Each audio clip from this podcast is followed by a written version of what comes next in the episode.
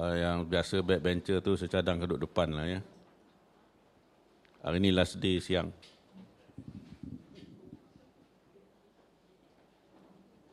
Hari ni Ustaz tanya soalan je tapi orang belakang.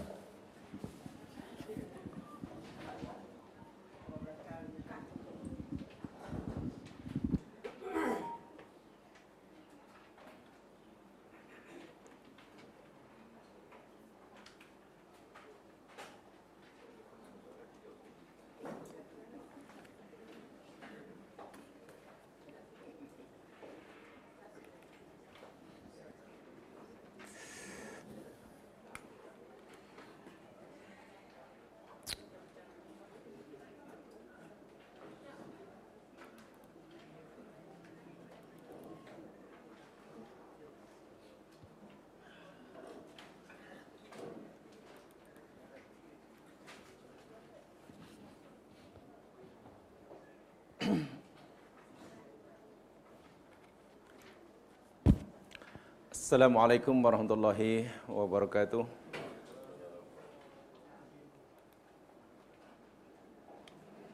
Innal hamdalillah nasta'inuh. Sesungguhnya segala puji bagi Allah Tuhan yang selalu kita memujinya Tuhan yang selalu kita memohon pertolongan kepadanya. Wa natubu ilaihi wa nastaghfiruh. Tuhan yang kita bertaubat padanya dan memohon ampun darinya. Na'udzubillah min syururi anfusina wa min sayyiati a'malina Kita berlindung dengan Allah Subhanahu wa taala daripada keburukan perbuatan kita keburukan hati kita. May yahdillah fala mudhillalah sesiapa yang Allah beri petunjuk maka tiada siapa yang boleh menyesatkannya wa mayyudlil fala hadiyalah dan sesiapa yang Allah sesatkan maka tiada siapa yang boleh memberinya petunjuk. Ala faina khairul hadithi kitabullah. Ketahuilah sesungguhnya sebaik-baik percakapan adalah Al-Qur'an wa khairul hadyi hadyu Muhammadin sallallahu alaihi wasallam. Sebaik-baik bimbingan petunjuk adalah petunjuk Nabi Muhammad sallallahu alaihi wasallam. Syarul umuri muhdatsatuha dan seburuk-buruk perkara adalah perkara baharu yang diada-adakan yakni dalam ibadah wa kullu muhdatsin bid'ah. Dan tiap-tiap yang baharu itu adalah bid'ah.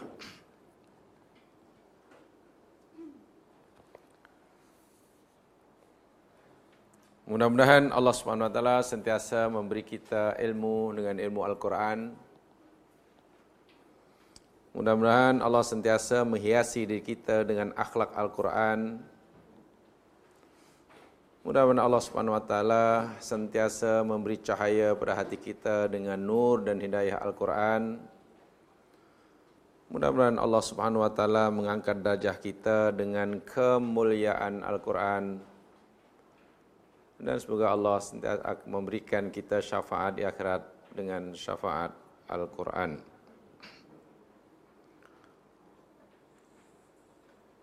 Ya Allah, ya Tuhan kami, berikan kami ilmu yang bermanfaat bagi kami dan berilah manfaat bagi setiap ilmu yang Engkau ajarkan kepada kami.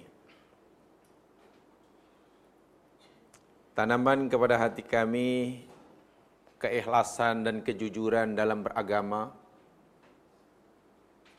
tanamkan dalam hati kami keikhlasan dan ketulusan dalam beramal. Bersihkan akidah kami daripada syirik. Bersihkan syariat kami daripada bid'ah. Kami mohon ya Allah bersihkanlah akhlak kami, ihsan kami daripada sifat-sifat yang tercela. Allahumma amin. Muslimin muslimat rahimakumullah, insyaallah kita akan teruskan siri kajian kita Tauhidul Asma wa Sifat Al Asmaul Husna. Pada siri yang lepas, siri terakhir kita telah bicarakan kita telah melakukan penjualan kita yakni nama Allah atau sifat Allah yang ke-54 Betul? Al-Matinu. Saya kata hari ini.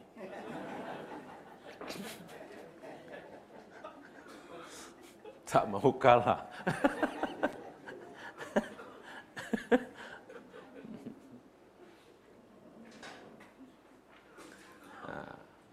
yakni hari ini kita akan belajar nama Allah yang ke-54. Al-Matinu. Dan nampaknya ini adalah pelajaran kita untuk tahun ini yang terakhir sebelum kita bercuti selama satu tahun.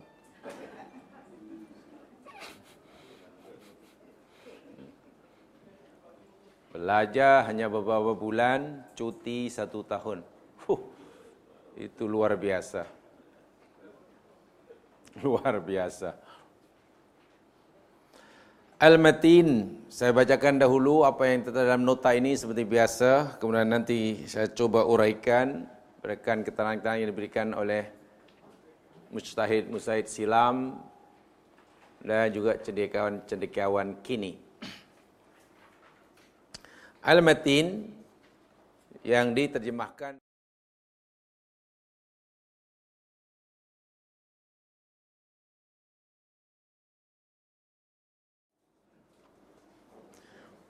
Tugas terpenting manusia di dunia adalah semata-mata untuk beribadah kepada Allah yang Maha Mencipta, yang Maha Matin.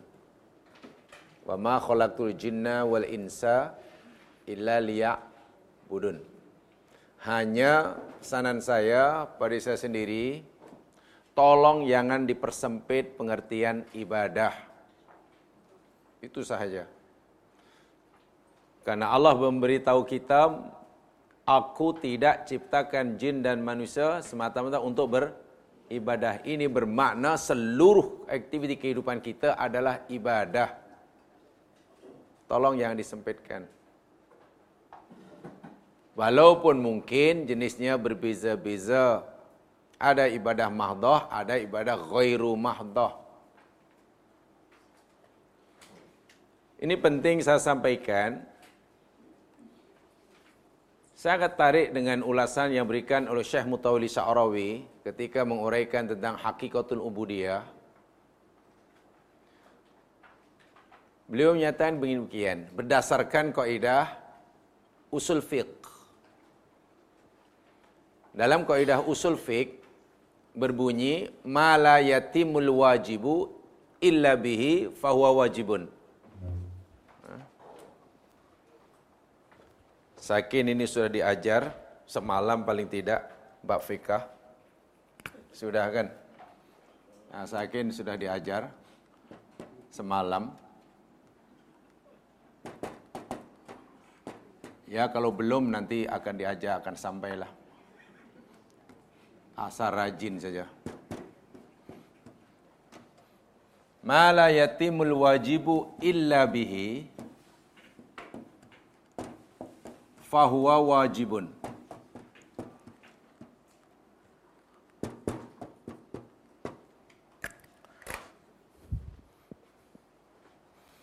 Tak, saya ini penting saya sampaikan. Karena dalam nota ini ayat yang pertama saja nyatakan tugas terpenting manusia di dunia adalah semata-mata untuk beribadah pada Allah Subhanahu wa taala. Dan memang selari, ini selari dengan firman Allah dalam Az-Zariyat 56. Wa ma khalaqtul jinna wal insa liya'budun. Dan tadi saya katakan, tolong jangan dipersempit pengertian definisi ibadah. Hanya pada ibadah-ibadah mahdoh. Sehingga kalau kita mempersempit maknanya, kita akan lihat perangai seseorang sungguh berbeza semasa solat dengan di luar solat. Itu karena dia fikir ibadah hanya solat. Dia fikir ibadah hanya umroh. Dia fikir ibadah hanya berkaitan dengan hablum minallah. Berkaitan dengan hablum minan nas, Allah tidak ada ibadah. Sewa, menyewa, pinjam, pinjam, hutang, piutang. Ha? Akad dan lain sebagainya dan sebagainya. Oh, masya Allah. Saya kadang-kadang nampak kontras. Dalam bab ibadah mahdoh, contohnya solat sangat-sangat rigid, cenderung rigid. Tapi dalam masalah muamalah cenderung longgar. Sehingga kita akan temukan orang-orang seperti ini. Dalam masalah ibadah mahdoh, cenderung rigid. Tapi dalam masalah habluminan nas, cenderung longgar. Karena dia fikir kalau masalah hubungan sama manusia bukan ibadah.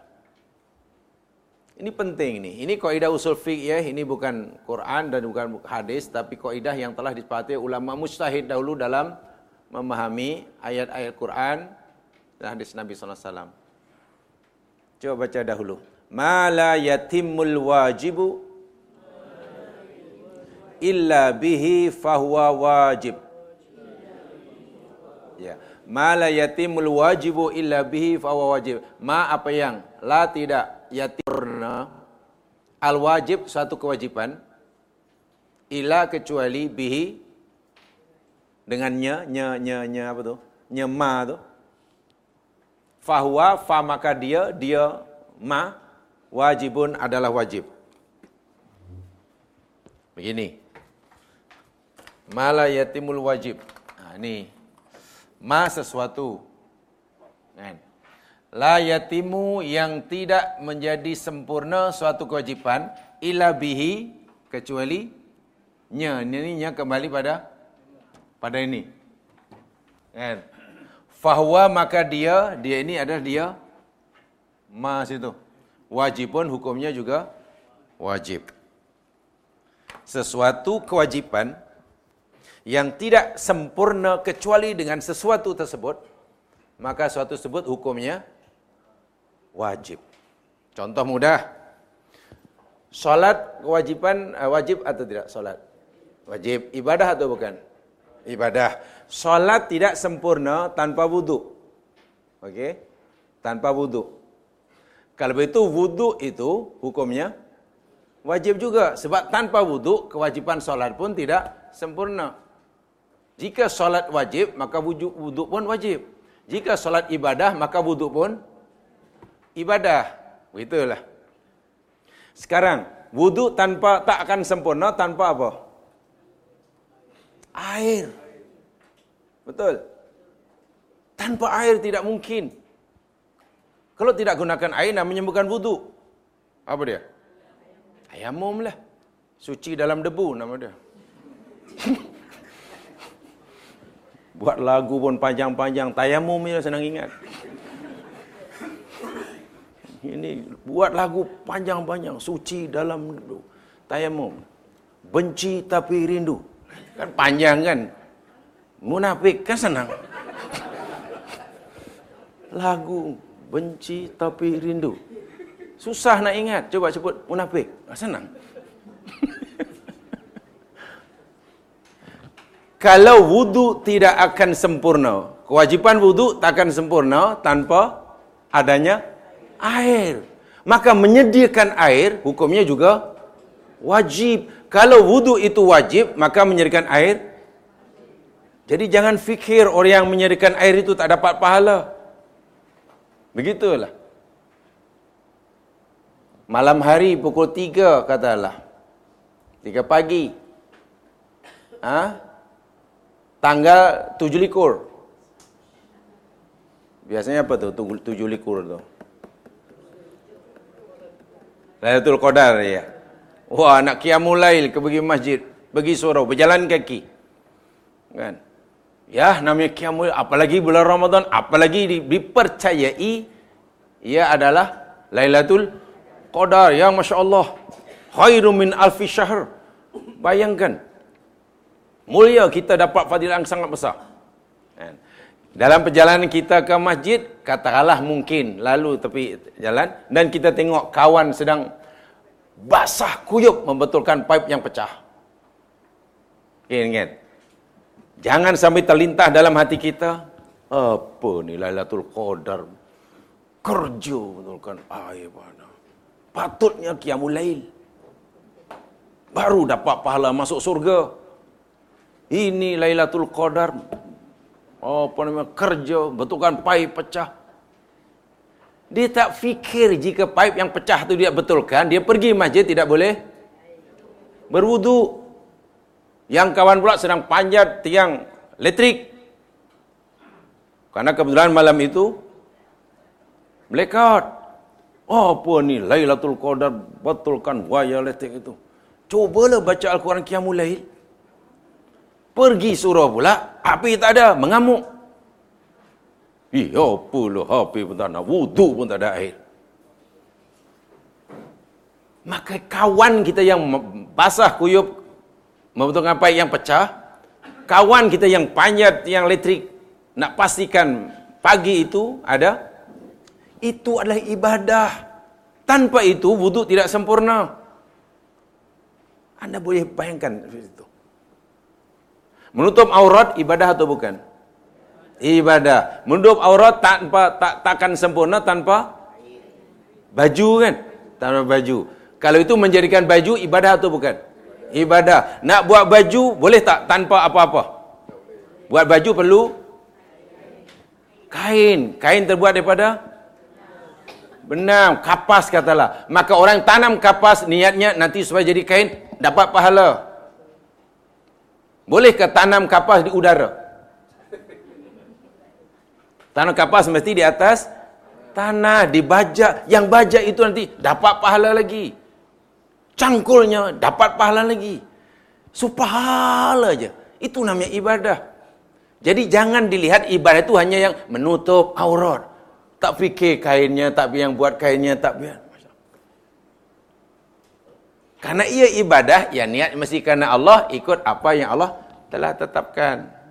Begitu syarat dia. Jadi tidak ada sebenarnya aktiviti dalam hidup ini yang bukan ibadah.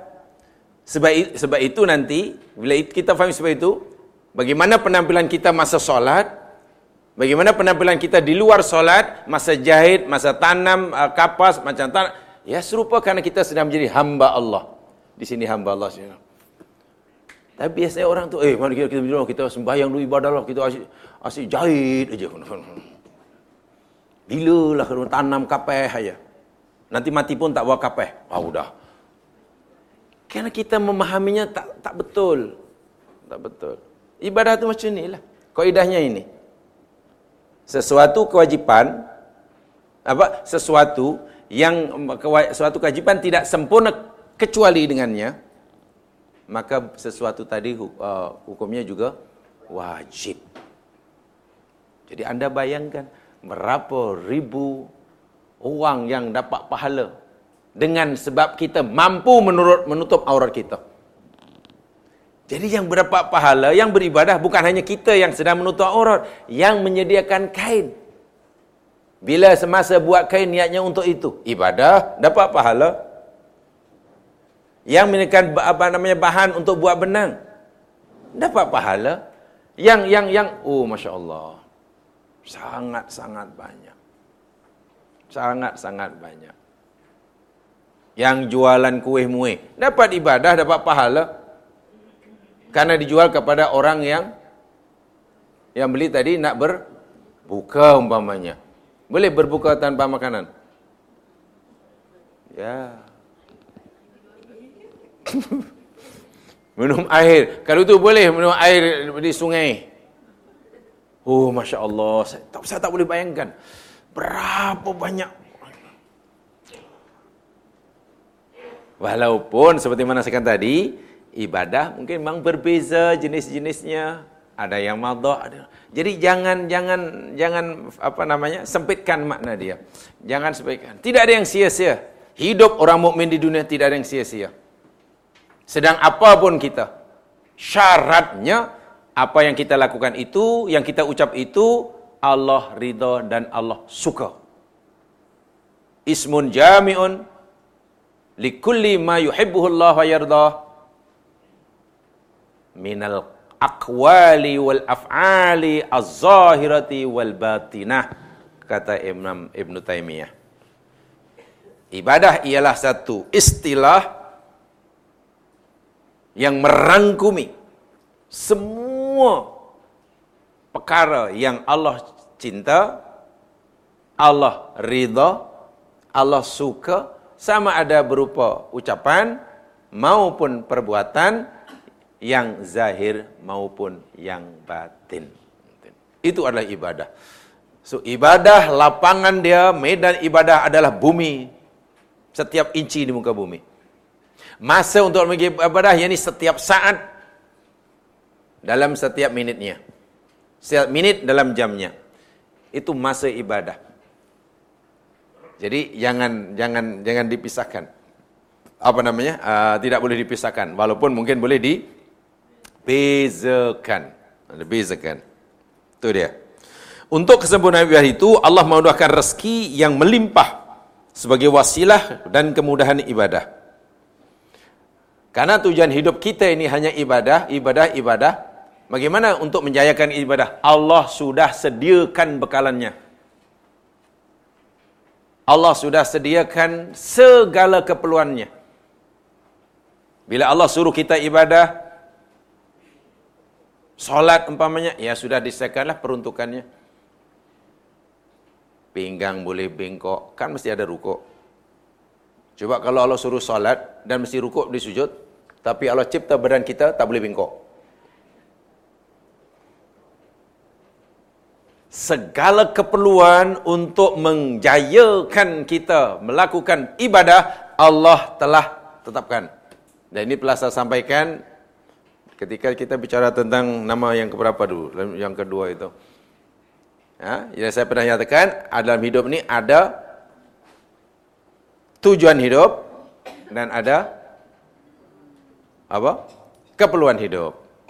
Dalam hidup ini ada apa yang Allah minta daripada kita dan apa yang mesti kita lakukan untuk Allah Subhanahu wa taala. Apa yang Allah minta daripada kita apa ya? Ibadah, ibadah, ibadah. Apa yang wajib kita berikan kepada Allah eh? Ya ibadahlah kalau saya balik aja pertanyaannya. Apa yang Allah minta daripada kita? Ibadah. Apa yang wajib kita berikan pada Allah? Ya ibadahlah karena dibalik aja. Sementara keperluan kita dalam hidup itu Allah dah sediakan. Jadi jaminan Allah makanan, minuman, tempat tinggal, udara, itu semua kan dah di. Sebab itulah dalam Al-Quran, Inna Allah berfirman, tujuan kita dicipta hanya untuk ibadah, sementara rezeki yang kita perlukan, ia sudah menjadi jaminan Allah Subhanahu Wa Taala. Sesiapa yang taat beribadah, maka Allah akan memberikan balasannya yang sempurna. Manakala bagi yang derhaka, maka dia akan mendapatkan azab yang sangat pedih. Namun demikian, manusia beriman atau tidak, taat atau ingkar, patuh atau derhaka, semua itu tidak akan memberi kesan pada kebesaran Allah. Ketaatan manusia tidak akan menambahkan kemuliaan Allah. Kederhakaan manusia pun tidak akan mengurangi sedikit pun kemuliaannya. Karena Allah Al-Ghaniyu Al-Hamidu. Allah Al-Ghani, Allah Al-Hamid. Ghani mana tidak berhajat pada makhluknya. Maksudnya apa? jika seluruh makhluk menyembahnya sekalipun, Allah suruh hambanya menyembah. Dan jika seluruh makhluk menyembahnya sekalipun, kekuasaan Allah tidak akan bertambah. Allah suruh makhluknya menyembah. Tapi semua makhluk menderhakainya. Kemuliaan Allah pun tidak akan berkurang sebab dia hamid. Hamid. Lalu buat apa Allah suruh kita melakukan ibadah sedangkan ibadah kita tidak memberi manfaat bagi Allah? Agaknya. Kenapa Allah suruh kita beribadah, menyembah kepadanya sedangkan ibadah kita tidak memberi apa-apa manfaat bagi Allah? Untuk diri kita sendiri. Allah larang kita melakukan perbuatan maksiat. Wahai Allah tidak pun mendapat apa-apa madarat daripada kejahatan hambanya. Allah lah itu yakni untuk kebaikan kita juga. In ahsantum ahsantum li anfusikum wa in asatum falaha kata surah Al-Isra. Apabila kamu berbuat baik, maka kebaikan itu bagi dirimu sendiri dan apabila kamu buat keburukan, keburukan itu pun menimpa diri sendiri. Jadi bagi Allah semuanya Allah tidak punya kepentingan, itulah. Allah tidak punya kepentingan sedikit pun ketika Allah wajibkan kita buat uh, sesuatu atau ketika Allah melarang kita melakukan sesuatu. Tidak punya apa-apa kepentingan. Semua manfaat ataupun keburukan kembali kepada kita. Ha? Kembali kepada kita. Baik, patut semuanya tidak beriman kepada Allah SWT. Kerana Allah tetap maha kuat, lagi maha kukuh. Dan tidak memerlukan apa-apa pun daripada manusia. Sebaliknya, manusia itu sendirilah yang perlu dan berkehendak kepadanya. Kerana itu, ibadah dan segala sesuatunya di dunia ini semata-mata untuk keperluan manusia sendiri. Bukan untuk Allah. Maka sepatutnya lah manusia beribadah dan mengabdikan diri kepadanya, kepada Allah SWT, bukan pada suatu yang lain. Pendek kata, beribadah pada Allah merupakan hajat atau keperluan manusia. Bukan bebanan. Ah, ini bukan susah ni. Beribadah hendaklah kita anggap sebagai keperluan hidup. Bukan bebanan. Itu tidak mudah. Jamaah makan itu sebagai keperluan ke bebanan? Makan, makan. Ah, merasa terbeban bila makan rasa ih, ih nyampahnya aku nak makan. Keperluan ya. Ya, keperluan sebab kalau kita lapar, ya untuk ini kan lapar. Kalau tak makan sakit.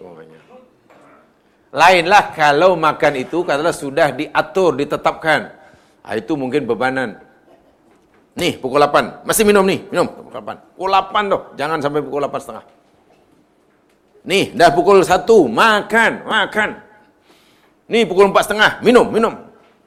Kamu tahu, dah pukul 8 malam, kena makan dong.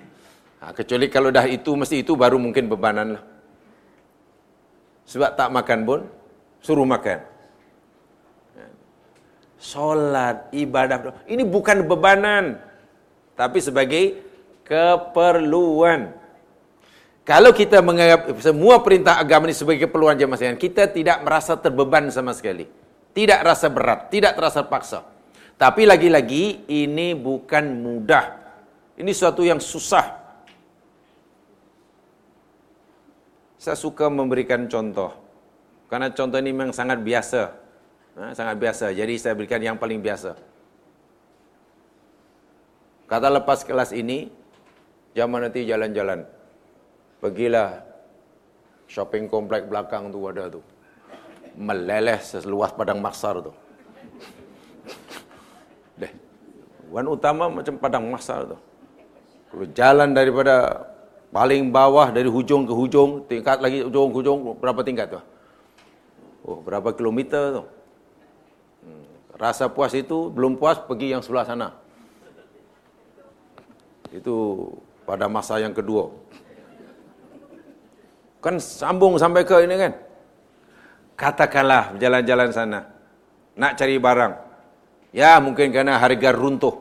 Sudah mulai ada kempen harga runtuh. Jalan. Murah-murah belaka. Murah sungguh. Beli satu, dapat satu. Ambil sendiri. Tak tak murah macam mana. Karena seronok berjalan-jalan, ha, walaupun mungkin hanya tengok-tengok, tak terasa, tiba-tiba tengok jam sudah pukul 4 petang. Sudah pukul 4 ni. Belum sembahyang. Agak-agak selesa atau tidak ada teruskan jalan-jalan lagi? Agak-agak lah rasa-rasa. Tak selesa kan? Sebagai orang mukmin pasti, ih, pukul 4 ni belum sembahyang zuhur ni. Sudah empat setengah nanti, empat dua puluh lima dah asar ni. Eh, ini masih ada masa kita solat dulu lah. Rasa-rasa kalau kita tak solat waktu tu, kan ada macam bebanan di bahu kita. Uh, macam malaikat ni dekat aja nak pukul. Kenapa solat? Kalau tak solat ni masuk neraka. Berdosa. Kenapa kalau dosa? Masuk neraka. Rasa berat. Akhirnya carilah surau, carilah bilik sembahyang. Sembahyang. Empat rakaat. Kawan yang kebetulan tidak solat kerana berhalangan solat. Eh kita jalan ni. Eh, solat dulu saya nak solat. Eh jangan lama tau. Yalah solat kejap je. Kejap je. Lima minit aja. Eh lima minit lama tu. Masih banyak kedai yang boleh. Okeylah tiga minit, tiga minit. Kawan pun tunggu di belakang. Allah. Nak solat duhur ni. Baru Allah Akbar Fatihah. Bismillahirrahmanirrahim.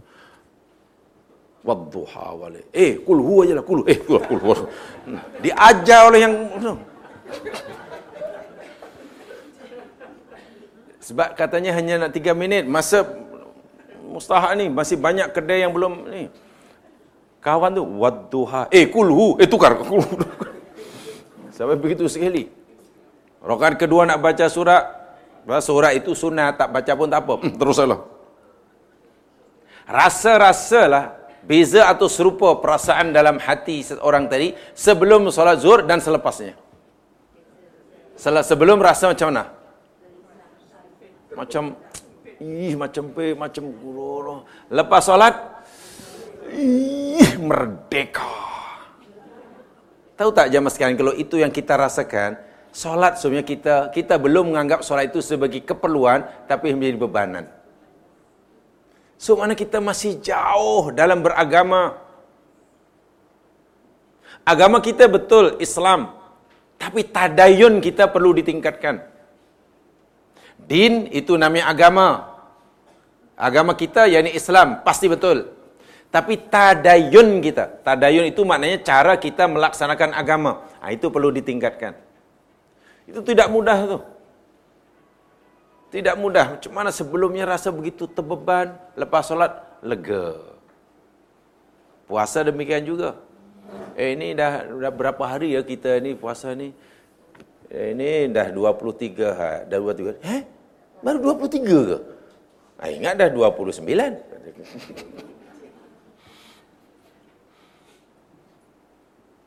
Puasa baru dapat 8 hari pun dah tanya. Berapa? 8 hari. Lah, Bukan 18 kan? Nih, macam mana nak apa merasakan bahawa ibadah itu sebagai keperluan, bukan bebanan. Baik, Nabi sallallahu alaihi wasallam jemaah sekalian bersabda.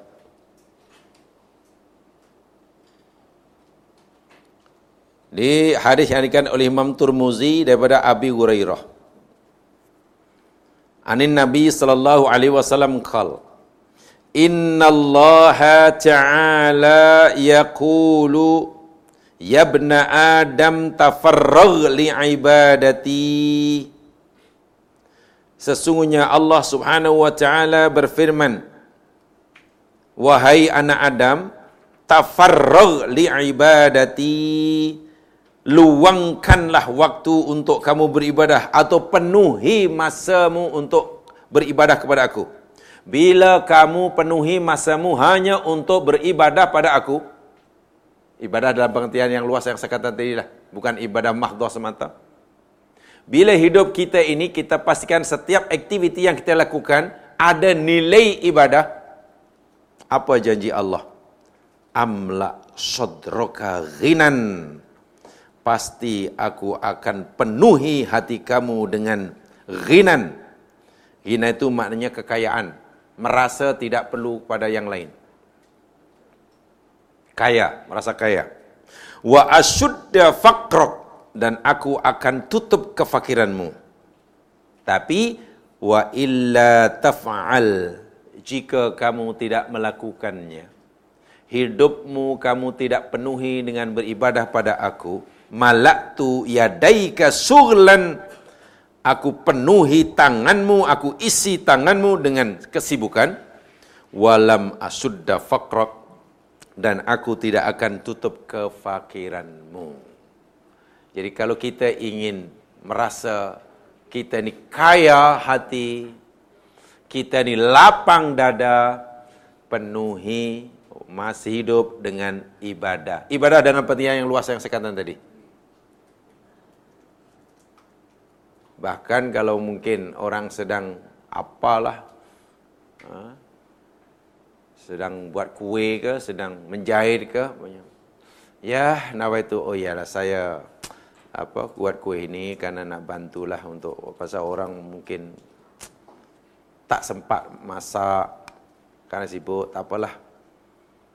Saya sediakan kue untuk jual pada mereka, membantu mereka, memudahkan kerja mereka. Ya apalagi untuk berbuka umpamanya. Buatnya dengan cermat tidak menipu bersih halal. Boleh jadi tangan yang sedang mengadun kuih tadi untuk dijual sebagai niat ibadah tadi boleh jadi. Tangan yang sedang menjahit tadi apalagi menjahitnya dengan tangan macam itu bukan dengan mesin jahit. Boleh jadi tangan yang sedang menjahit tadi pahalanya lebih besar daripada subhanallah yang diucapkan boleh boleh jadi. Tasbihnya tangan tadi mungkin lebih besar pahalanya. Kenapa karena kebaikan yang dilakukannya dengan jahitan tadi manfaatnya bukan hanya untuk diri sendiri tapi juga untuk orang lain. Sementara subhanallah manfaatnya untuk diri sendiri. Boleh jadi sebab itu kedua-duanya mesti berjalan seiring sejalan. Asal tidak mengganggulah. Kang sambil menjahit, kemudian menjahit khusuk, fokus menjahit. Lepas itu hati pula fokus Allahu Akbar, Allahu Akbar. Ya kena tangan lah. Nanti malah tak jadi baju. Kena satu-satu yang khusuk. Baik. Ini Allah subhanahu wa Nabi SAW bersabda. Sesiapa Wahai anak Adam, siapa saya anak Adam yang mengisi masanya untuk beribadah, Allah pasti beri dia kekayaan. Allah pasti tutup kefakirannya. Tapi jika tidak, Allah akan isi tangannya dengan kesibukan dan Allah tidak akan menutup kefakirannya. Ini al-matin. Di situ apa belum dijelaskan kalimat al-matinnya. Nampaknya matin di sini yakni sebagai penjelasan bagi ayat 58 surah Az-Zariyat itu yang sebenarnya bermula daripada ayat 56. Ha? Begini ya. Ayat 56, 57, 58 Az-Zariyat itu begini poin dia. Ayat 56 Allah cerita tentang bahawa tujuan hidup ini, tujuan kita dicipta hanya untuk beribadah. Itu ayat 56. Ayat 57 Allah memberitahu kita bahawa Allah tidak meminta makanan daripada kita. Allah tak minta rezeki daripada kita. Macam mana Allah nak minta rezeki daripada kita? Macam mana kita mampu memberi rezeki pada Allah? Kita hanya disuruh beribadah. Itu 56, 57 Allah tak minta apa-apa daripada kita. Mungkin kita bertanya begini, Ya Allah, jika hidupku ini hanya untuk beribadah, beribadah, beribadah dan tidak ada yang lain, macam mana pula keperluan hidupku? Macam mana makan minumku? Macam mana pula apa-apa keperluan hidupku semasa di dunia? Allah menjawab, Inna Allaha warrazzaqul razzaku dzul quwwatil matin. Sesungguhnya Allah itulah zat yang maha memberi rezeki yang mempunyai kekuatan yang sangat kokoh. Artinya, rezeki keperluan kita, jaminan Allah. Sementara tugas kita hanya untuk beribadah. Itu satu. Yang keduanya, kenapa Allah ketika Allah cerita tentang memberi rezeki, Allah gunakan kalimah al-matin. Bukan ar ah, bukan bukan ar-razzaq, juga ada dzul quwah, juga ada al-matin. Kenapa tidak ar-rahim umpamanya? Al-aziz umpamanya? Ar-razzaq kita tahulah memang yang Maha memberi rezeki. Dhul Quwah yang memiliki kekuatan. Artinya Allah mampu berkuasa melaksanakan apa yang dikehendaki. La mani'a lima a'taita wa la mu'tiya lima mana'ta.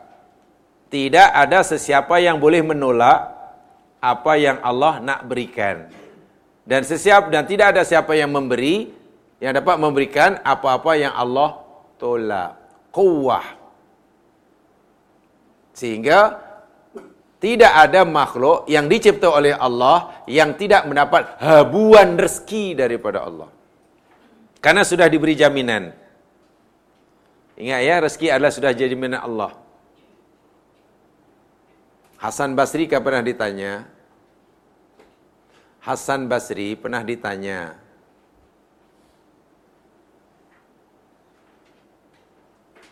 Tuan Hasan Basri, kami lihat Tuan ini begitu tenang dalam hidup.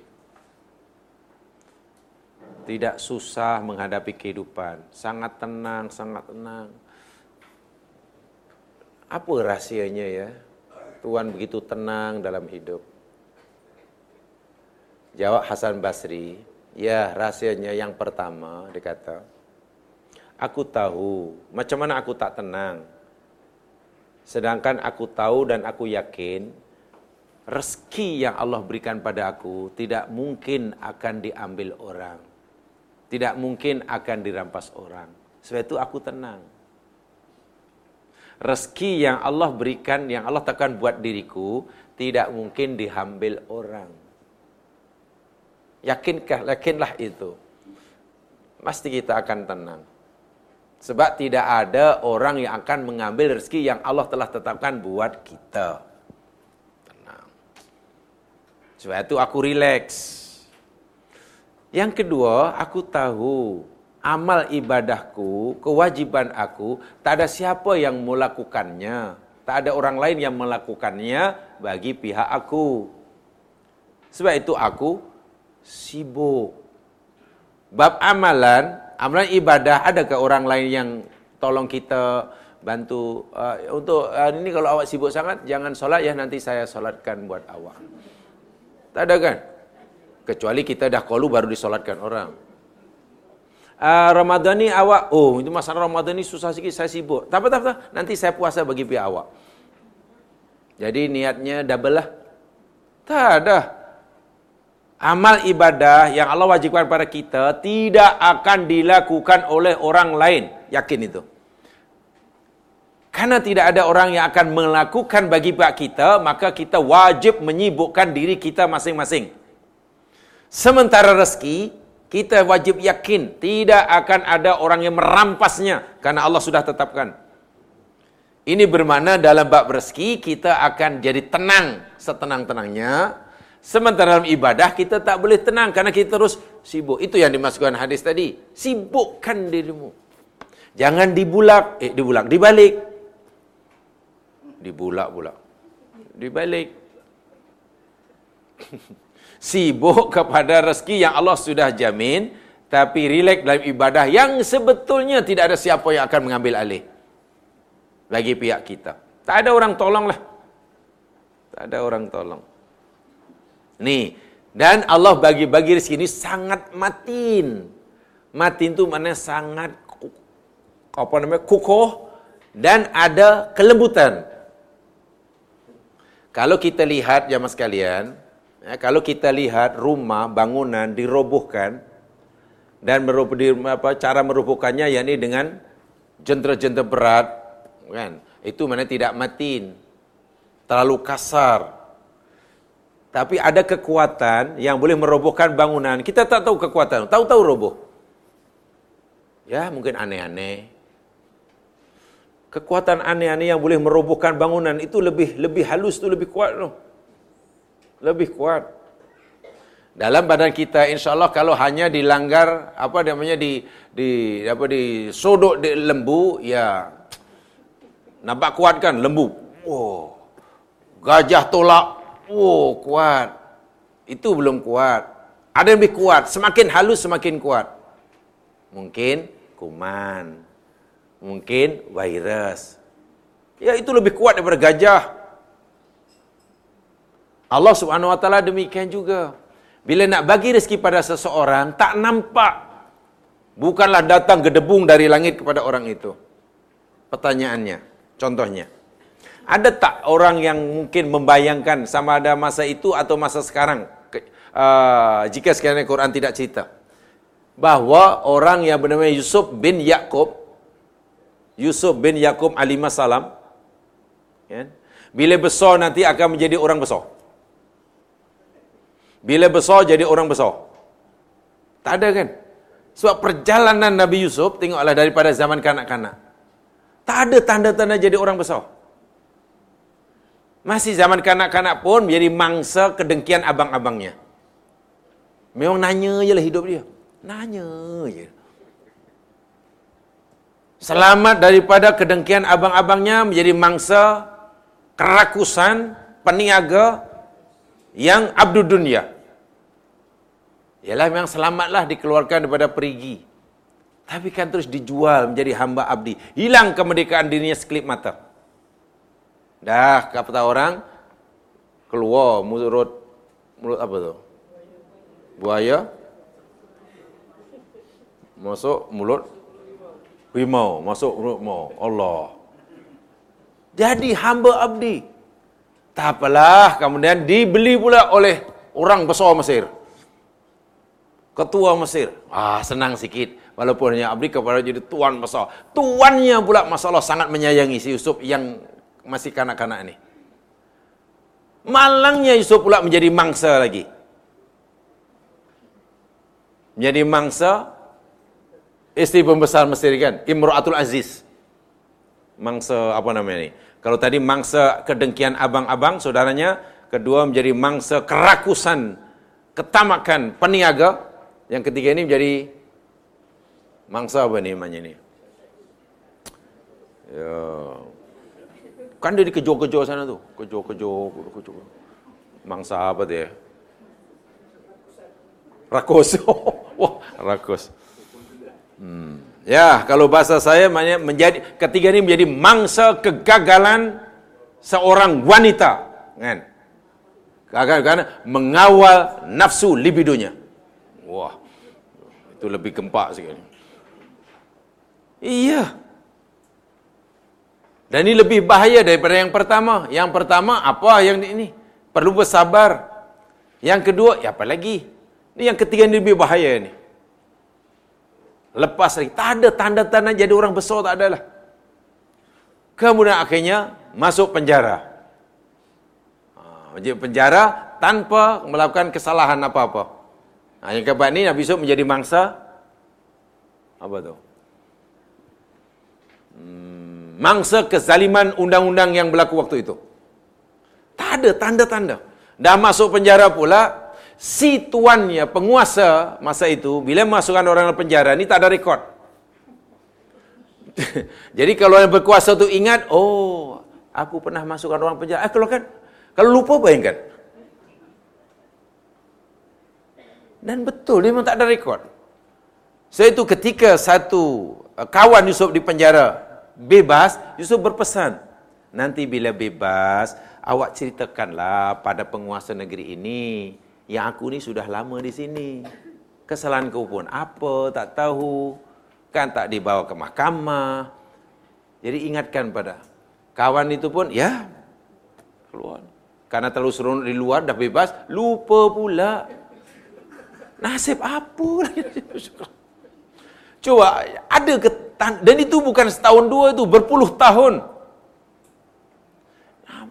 Mungkin kalau kalau apa namanya uh, bukan Yusuf lah, bukan calon Nabi lah, anak Nabi Yakub kan masa kan anak bermimpi melihat 12 planet, matahari dan bulan, sujud dan itu adalah takbir mimpinya nanti akan jadi orang besar? Cobalah kalau Yusuf ni tidak sabar. Jangan-jangan mimpi dulu memang tak betul lah. Ini nasi apa kata jadi orang besar. Tapi dah berpuluh tahun nasi kes nanya je. Iya tak ada tanda-tanda. Barulah ketika. Nah di luar sana heboh. Raja sudah heboh. Karena mimpi pelik. Kan? Melihat, dalam dalamnya melihat tujuh ekor kurus makan tujuh ekor eh, tujuh ekor lembu yang kurus makan tujuh ekor lembu yang pelik ini yang kurus makan yang gemuk. Lihat tujuh tangkai yang hijau lihat tujuh tangkai yang kering.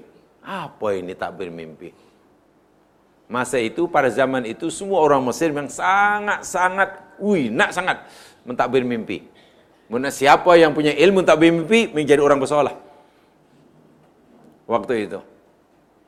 Dan rajanya ini nak sangat tahu apa apa takbir mimpinya. Tak ada siapa yang tahu. Akhirnya kawan yang bebas daripada penjara, kan, yang Yusuf berpesan supaya diingatkan kepada tuannya, baru ingat, oh ya saya punya kawan namanya Yusuf. Dia pandai mentakbir mimpi. Sampailah apa namanya? Pergilah ke penjara dan menyampaikan pesanan raja ini untuk mentadbirnya. Selepas Nabi Yusuf dapat mentadbir dan raja percaya, baru Yusuf keluar. Keluar itu sudah mulai ada tanda-tanda dah. Ini bukan sebarang orang kalau begitu Yusuf, aku nak bagi kamu kedudukan di Mesir ini. Yusuf diri minta, boleh. Beri aku kedudukan untuk menjaga khazanah negara. Jadi ekonomi negara keluar masuk dan dilantik. Ha, itulah sudah ada tanda-tanda tengok. Bila Allah nak bagi rezeki, bukan gedebung dan nampak, tak. Ada tanda-tanda Nabi Muhammad bila umur 40 tahun nanti jadi orang besar. Semasa kanak-kanak. Yatim piatu, ya sekalian. Lahir sudah yatim. 6 tahun tak ada mak. Dijaga oleh, apa namanya, atuknya. Baru sempat 2 tahun apa namanya uh, dia dah meninggal. Tu lagi kepada bapa saudaranya. Susah payah zaman kanak tidak pernah ke sekolah. Memelihara kambing, susah hidupnya. Tidak seperti kanak-kanak yang lain. Tak adalah tanda-tanda. Tiba-tiba jadi besar, apa, apa umur 40 tahun menjadi orang sangat besar. Nabi kasih Allah dan bijak. Tak ada tanda-tanda bila Allah nak bagi nak apa namanya uh, rezeki pada hambanya. Ini namanya matin. Matin itu, ya ini pasti terlaksana apa yang Allah kehendaki, tapi dengan cara yang halus, jadi tak nampak. Kalau kanak-kanak, katalah masa lahir, katalah, masuk tadika. Tadika pun tadika antara bangsa. Sekolah rendah, antara bangsa. Hmm. Kan? Sekolahnya pun bukan sekolah di sekolah, sekolahnya di rumah. Sebab cikgunya semua datang ke rumah. Masa sekolah rendah pun yang datang tu minimum master yang mengajar. Kan? Mewah hidupnya dari kanak-kanak. Dihantar ke mana-mana sekolah di dunia. Bila besar nanti 40 tahun jadi orang besar, itu biasa atau luar biasa? Biasalah, dia kanak-kanak sudah senang. Sudah ada tanda-tanda. Masa dalam kandungan pun sudah diajar matematik. Sebab ibunya letakkan tape recorder di perutnya diajar. Tetapi lain halnya jika zaman kanak-kanak susah, miskin, yatim, tidak pernah tak baca, tak tulis, jadi mungkin kita kata, jadi apalah nanti budak ini nanti bila besar, jadi apalah agaknya. Dan Allah sendiri pun mengakuinya.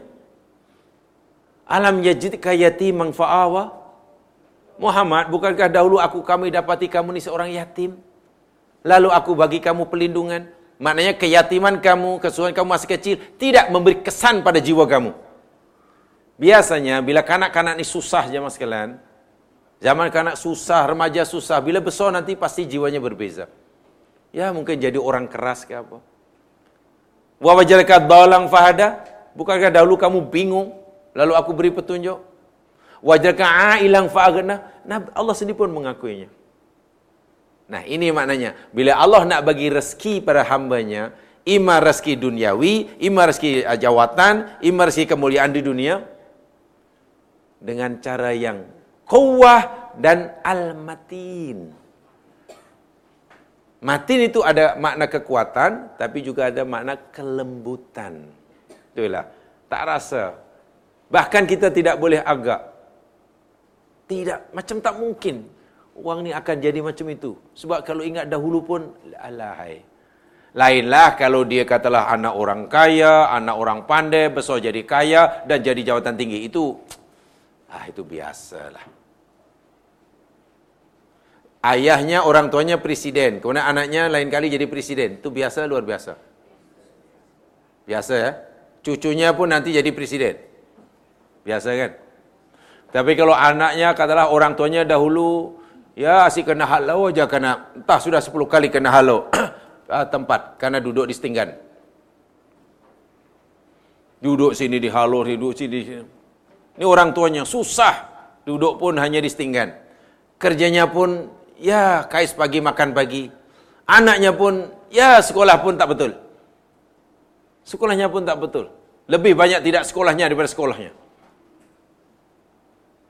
Tak pernah merasai uh, zaman kanak-kanak yang menyeronokkan. Karena terpaksa bekerja. Bekerja boh, bekerja yang berat yang tidak sepatutnya dilakukan oleh kanak-kanak yang lain. Tiba-tiba besar jadi presiden. Itu biasa tu luar biasa tu. Ya, bila Allah sudah menegi kun presiden, ya jadilah presiden. Walaupun dari bawah tak ada tanda-tanda. Tak ada tanda-tanda.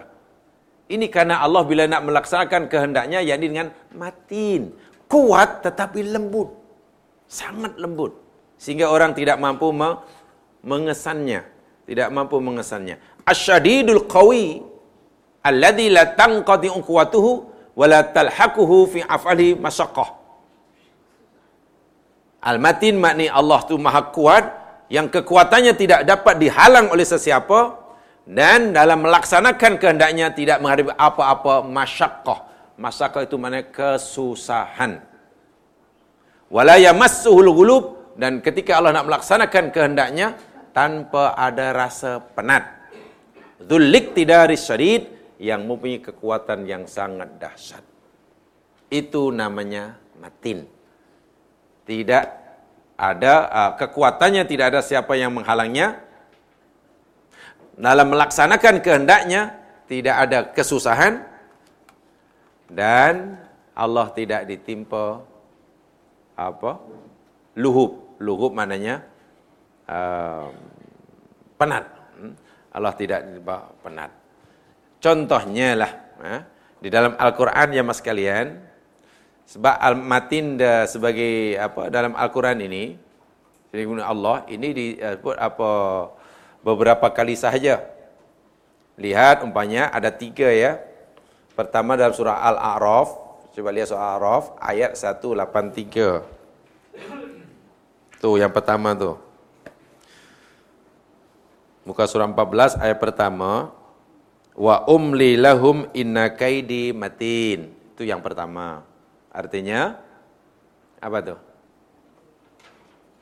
Dan aku memberikan tempo atau menangguhkan bagi mereka sesungguhnya kaidi tipu dayaku itu matin. Matin mana sangat kuat dan lembut sehingga yang diperdayakan tidak sedar. Tidak sedar. Allah Subhanahu wa taala menyuruh Nabi Musa membebaskan Bani Israel dari Mesir keluar dari Mesir melalui jalan darat atau jalan laut? Melalui jalan laut yang waktu itu tidak ada jambatan, tidak ada kapal. Ini rancangan Allah. Pertama, yakni itulah Allah hendak menunjukkan bahawa Allah kehendaknya tidak ada siapa yang menghalanginya. Musa mesti selamat. Bani Israel mesti selamat. Tapi Allah pula malah menentukan mereka, memberikan mereka melalui jalan laut. Dan Allah tunaikan, Musa selamat. Laut terbelah. Sementara Allah hendak membinasakan Fir'aun dan tenteranya. Dia pun mengejar juga dari belakang. Ha? Fir'aun mengejar Musa dari belakang. Takkan tak terlintas dalam fikiran Fir'aun. Apa akan berlaku pada dirinya jika nanti dia belum sempat naik ke darat, tiba-tiba laut catum semula sebab Musa ni ahli sihir kata Firaun. Ketuk saja lautan terbelah. Mana ketuk kali kedua? Bukankah itu maknanya Firaun ni sedang men, apa namanya me, uh, pergi dengan mencari tempat kematiannya? Sangat halus. Kalau lalu darat kan nanti terkejar. Katalah Musa menyelamatkan kaumnya daripada Mesir melalui jalan darat. Senanglah Fir'aun nak mengejar melalui jalan, jalan laut dan itulah tipu daya Allah sangat-sangat halus matinya yakni tenggelam ha, lemas Fir'aun tidak sedar bahwa itu adalah tipu daya Allah Subhanahu wa taala. Dan kait Allah ini Allah pernah beritahukan, pernah Allah ajarkan kepada Yusuf. Dan tak ada orang sedar kecuali Yusuf seorang. Ya, ini ketika Yusuf alaihissalam ingin menahan adiknya, kan, yang datang ke Mesir, ini adik aku nih. Jadi aku tak benarkan ia balik ke Kanan. Tapi macam mana supaya ia tak pergi balik sana, tapi tak di Mesir, tanpa diketahui oleh sesiapa? Apa kait yang Allah ajarkan pada Yusuf? Sehingga orang tak sedar. Yusuf masukkan suak suak itu apa tu? Sukatan. Sukat. Orang dahulu beli apa-apa kan pakai sukat ya, disukat, sekati gitu. Suak dipanggil suak, tapi suak itu suak malik lah, suak, suak diraja. Nah, ya, ya macam yang dipakai si apa Alibaba itulah. Kasim Baba kan namanya. Digoni adiknya Setelah mereka nak balik, ya hebohlah istana. Pak istana kata, ah Sultan kehilangan suak. Pasti kamu yang mencuri. Ya, mereka tidak mengaku mencuri karena memang tak merasa mencuri. Tapi karena tidak ada orang lain yang datang ke Mesir saat itu kecuali mereka, pasti mereka yang mencuri. Yang jelas, kerajaan kehilangan barang. Sedangkan yang datang hanya mereka. Bincang-bincang, akhirnya setuju. Tak apalah, kalau begitu gelidahlah. Siapa yang dalam goninya ada suak malik, maka dia pencuri dan boleh ditahan. Goni pertama dibuka, tak ada, lega. Nomor dua, tak ada, lega. Goni adiknya terakhir diselongkar. Dan ditemukan. Maka dia dituduh mencuri. Kan ada sepakati, siapa yang ada itu mana mencuri, tahan. Tengok Nabi Yusuf. Ini diajar oleh Allah. Allah yang mengajarnya. Katalah kitna li Yusuf dalam surah Yusuf. Kami ajar pada Yusuf satu tipu daya yang sangat halus. Macam mana cara nak menahan adiknya di Mesir tanpa diketahui sesiapa. Kecuali oleh Yusuf. Adiknya pun tak tahu. Abangnya balik, dia yakin memang dia mencuri itu je lah. Adiknya yang jadi mangsa pun tak tahu. Baru tahu selepas Yusuf memberi Itulah namanya kait matin tu macam tu. Jadi dengan cara yang sangat-sangat halus. Ha, sangat halus. Allah Subhanahu Wa Taala demikian juga. Nak membinasakan uh, apa namanya manusia yang menderhakainya orang kafir. Jadi Allah perdayakan mereka. Contohnya diberi kesenangan, kemewahan. Yang mereka fikir bila Allah bagi kesenangan, maknanya Allah suka. Walhal kesenangan yang Allah berikan mereka kepada mereka itu is istidraj. Matin ya. Nih, jadi kait kait kait. Yang kedua yakni dalam ayat ini. Adzul quwwatil matin dalam memberi rezeki, dalam tipu daya, dalam rezeki, dalam sebagainya. Ya sebagai contoh umpamanya. Dalam perang Khandaq. Dalam perang Khandaq yang menyebabkan orang kafir kalah dalam perang Khandaq, perang Azab apa sebenarnya? Perang Khandaq, perang Parit ya. Pertanyaannya, adakah yang menyebabkan mereka kalah itu karena adanya Parit? Agak-agak, agak-agak. Perang Khandaq yakni perang Parit. Maknanya kawasan Madinah yang mengarah ke musuh digali parit yang lebar, yang dalam. Atas idea cemerlang Salman Al-Farisi. Kemenangan orang mukmin, kekalahan orang kafir dalam perang Ahzab ini adakah kerana parit? Adanya parit atau kenapa? Tidak kan? Tidak. Mereka tidak menyerang, tidak ini, tapi ketika dah lama-lama makanan bekalan makin habis, makin habis, malam hari mereka diantar oleh dengan tentera. Angin puting beliung yang sejuk, khemah mereka roboh, pertimbangan akhirnya mereka balik. Sia-sia kan terus menunggu itu, nak, nak nak menyerang pun tak mampu. Nak bertahan sampai bila? Bekalan makin habis. Jadi tengok cara Allah sangat-sangat halus bila nak menghancurkan musuh-musuhnya. Yang kadang-kadang bukan orang lain ya, bukan orang lain. Mungkin datang musuhnya itu datang daripada diri mereka sendiri. Dan itu banyak dalam sejarah, tidak disari. Kita boleh baca sejarah di mana-mana. Baik, itu sebagian makna al-matin, Mas kalian, sebelum mukadimahnya. Jadi soalnya sekali, matin sangat kuat tapi kekuatannya juga halus. Dan ini nanti contohnya banyak sekali. Nabi Musa lahir ketika Fir'aun menguat kuasakan undang-undang bunuh setiap bayi laki Israel. Macam mana cara Allah menyelamatkan? Tengok kan? Macam mana cara Allah menyelamatkan Musa? Adakah Musa diterbangkan oleh Jibril ke luar negeri? Tidak. Ingat ya, Allah, Musa, aku kenaki selamat daripada dibunuh oleh Fir'aun. Cara Allah pelik. Malah Musa diantar depan Fir'aun. Kalau engkau nak bunuh, bunuhlah. Nah. Coba macam mana tu?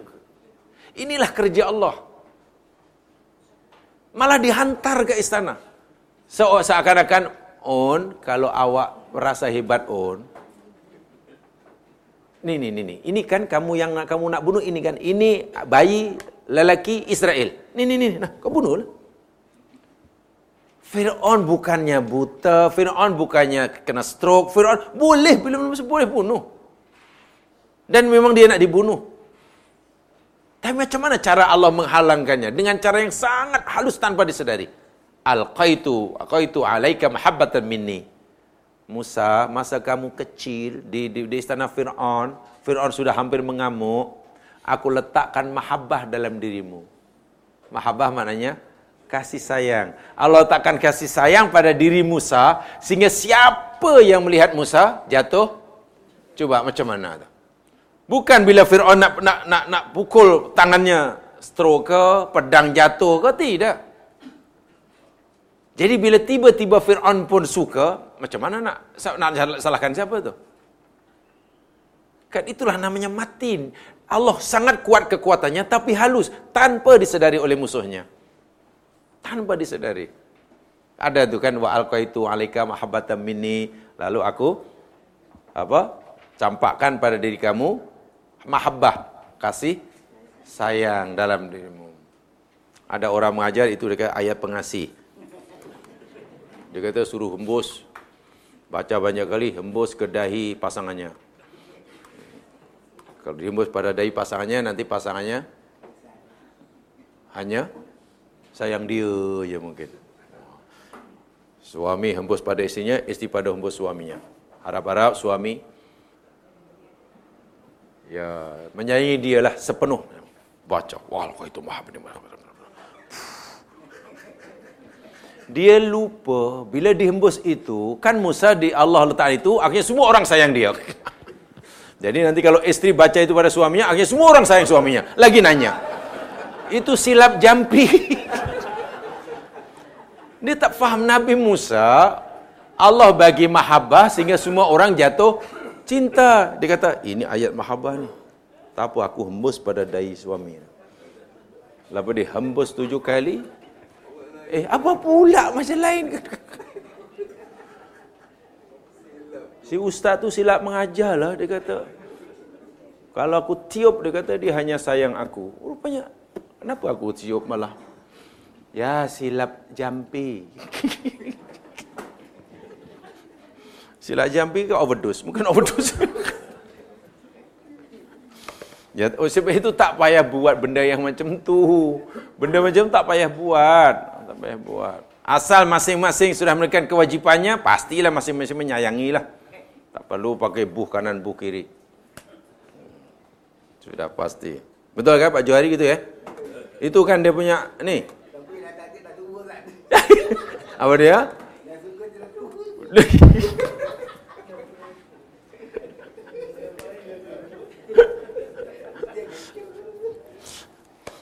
Ya, mudah-mudahan diberkati oleh Allah taala. Itu sebentar itu saja. Insyaallah kita sambung tahun hadapan untuk Asmaul Husna ini dan kita akan sambung pelajaran yang selepasnya insyaallah.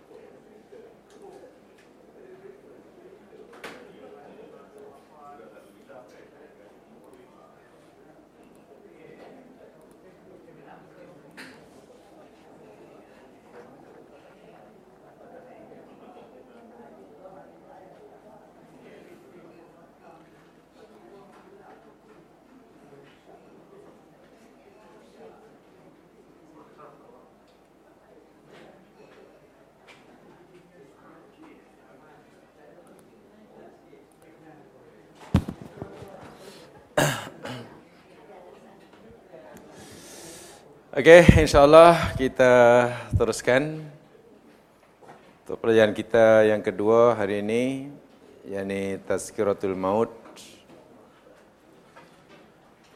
Dan pada siri lepas, kita pelajari ayat yang ke-285 surah Al-Baqarah. Muka surah berapa tu ya?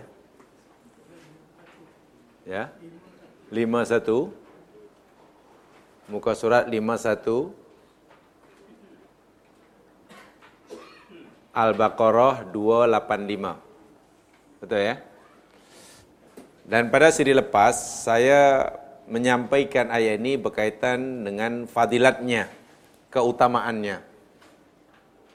Keutamaan dua ayat terakhir surah Al-Baqarah ini itu yang saya sampaikan pada siri lepas. Ya. Sekarang saya ingin jelaskan dua poin saja dalam ayat ini. Jadi ayat 285 ini dua poin saja.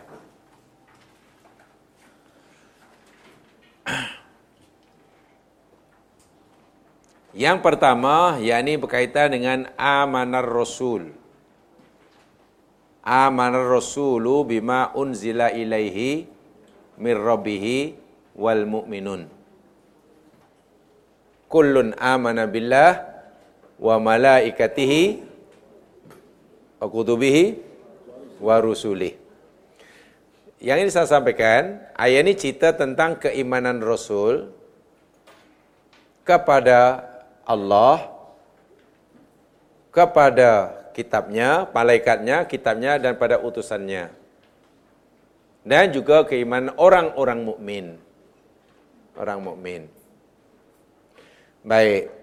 Kalau Allah eh, kalau Rasul beriman kepada Allah itu sudah pasti. Pastilah la ilaha illallah. Pasti Rasul kata begitu. Rasul pasti berimanlah kepada para malaikatnya. Apalagi Nabi berkenal, sangat kenal baik dengan malaikat. Khasnya Jibril.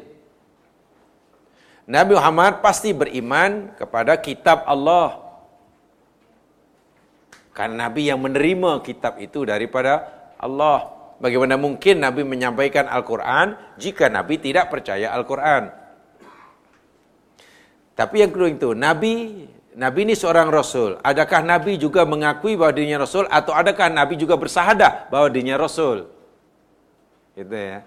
Kalau kita mengakui Nabi Muhammad sebagai utusan Allah, ya kita senanglah sahadatnya. Asyhadu alla ilallah wa asyhadu anna Muhammad Rasulullah. Kan gitu ya kita. Tapi bagaimana Nabi bersahadah? Sebab Nabi katanya beriman juga pada Rasul.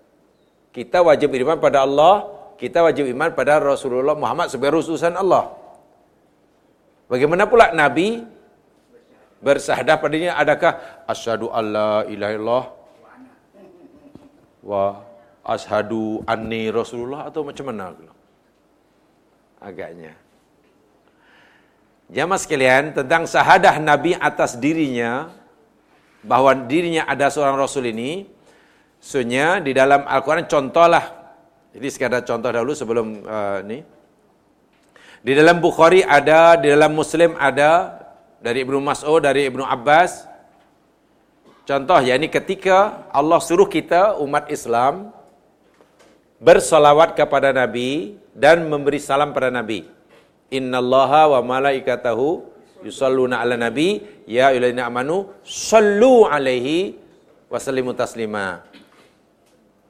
Wahai orang yang beriman, bersalawatlah kamu ke atas Nabi dan berilah salam dengan salam yang sempurna.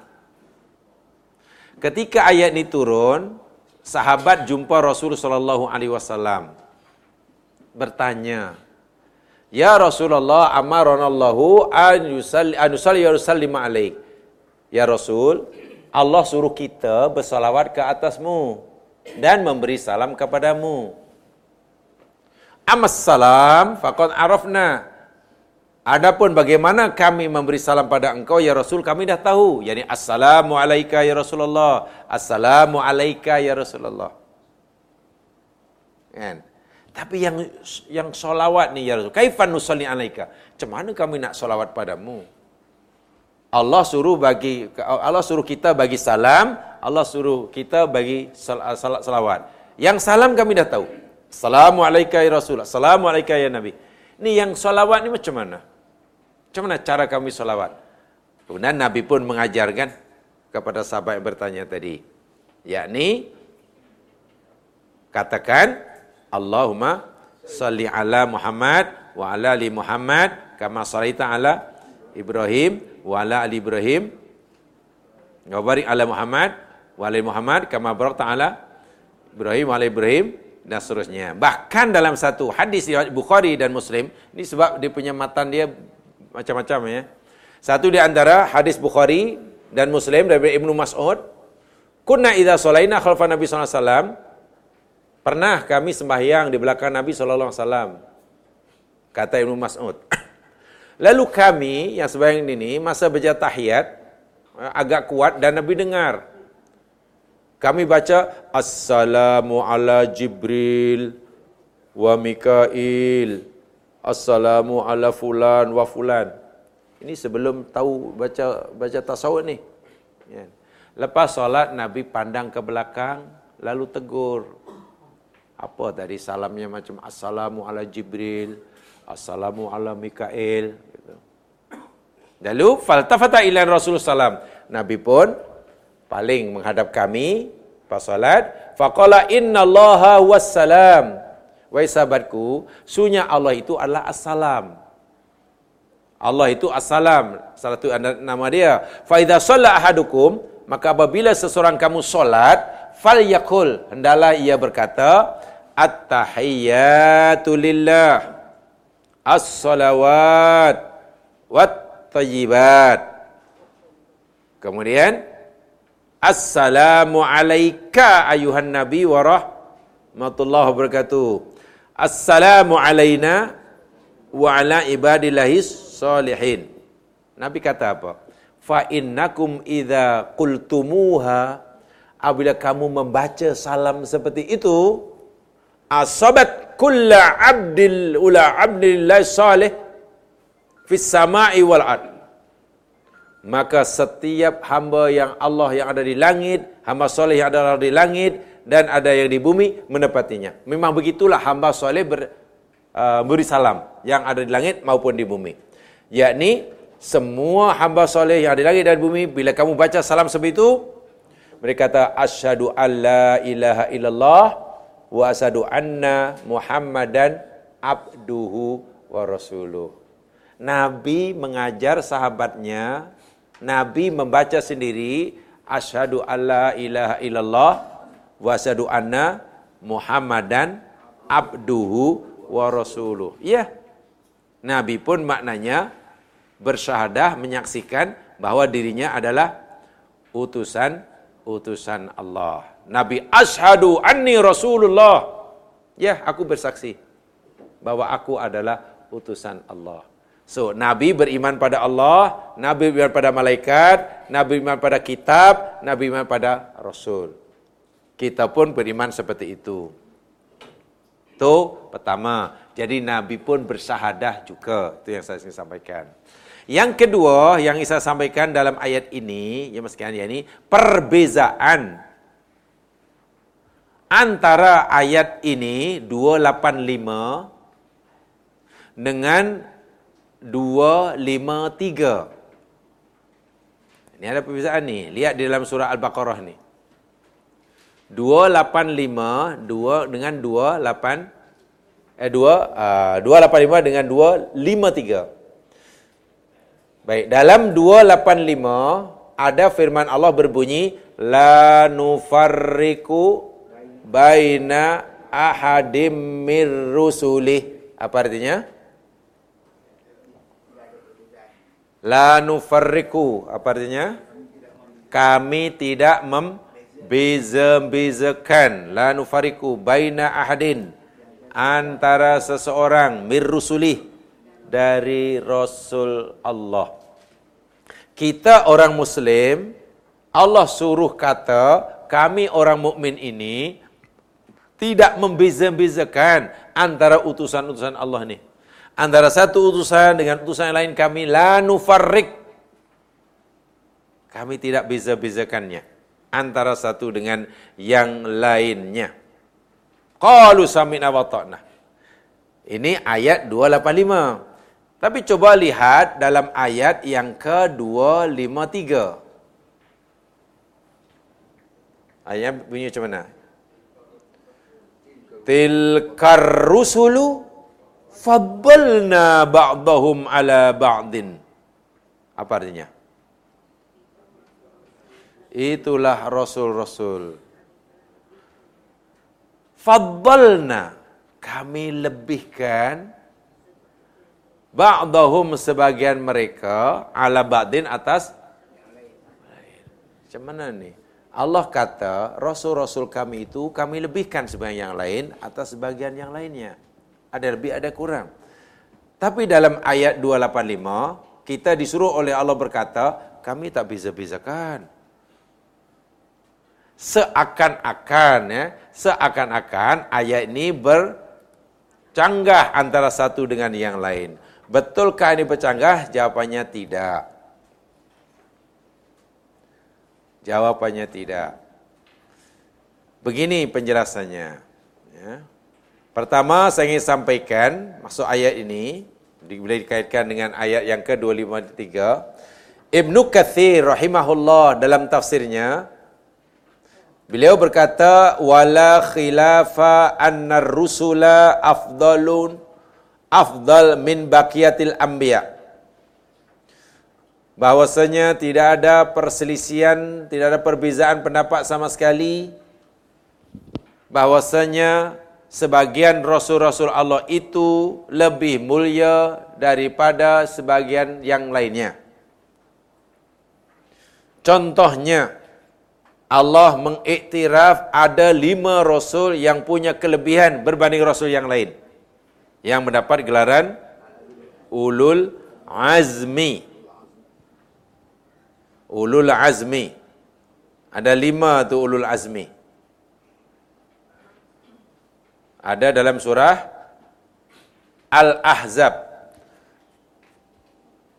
Lima rasul yang punya kelebihan yang Allah iktiraf kelebihannya berbanding rasul yang lain Allah firmankan dalam surah Al-Ahzab ayat 7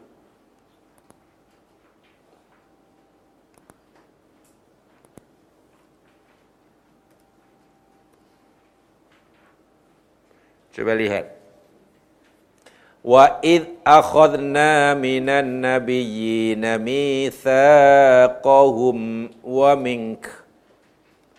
Dan ingatlah ketika kami mengambil daripada para nabi mithaqahum perjanjian mereka. Ketika kami mengambil perjanjian daripada perjanjian mereka. Wa minka dan juga perjanjian daripada mu Muhammad. Wa minnu wa Ibrahim wa Musa wa Isa bin Maryam. Ada berapa tu ya? Ini namanya ulul azmi ada berapa ni? Lima.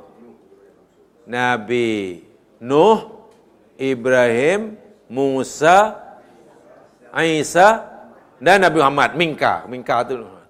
Lima ini ulul azmi. Yang mempunyai kelebihan.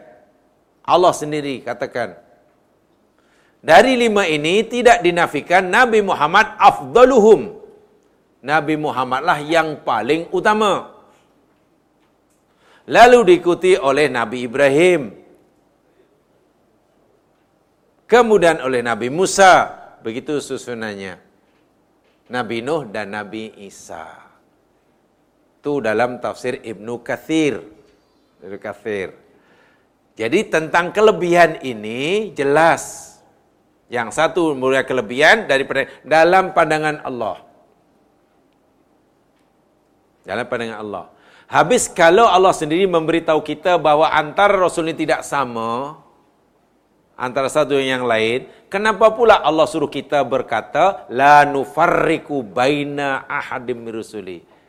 Kita tidak me bezakan. Yang dimaksudkan kami tak bezakan ni jamaah sekalian yakni yakni nu'minu bihim jami'an. Kita beriman pada semuanya. Itu maksud kami tidak bezakan. Yakni kita tak bolehlah nu'minu bi ba'din wa nakfuru bi ba'din. Kita tidak beriman pada satu, kufur pada yang lain. Tak boleh.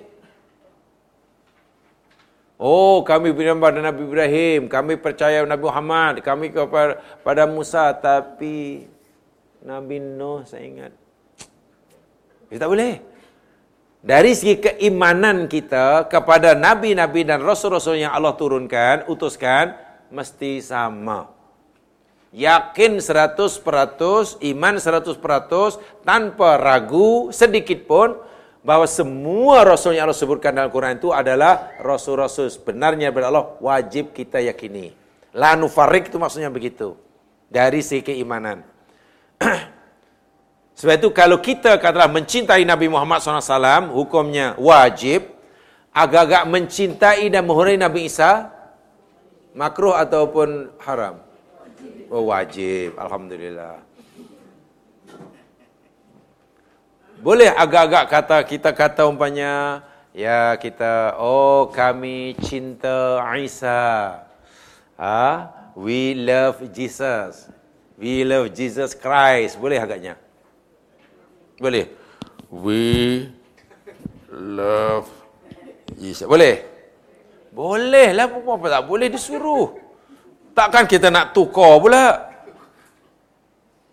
Kita cinta Nabi Muhammad, kita cinta Isa, kita cinta Ibrahim, kita cinta Nabi Sulaiman.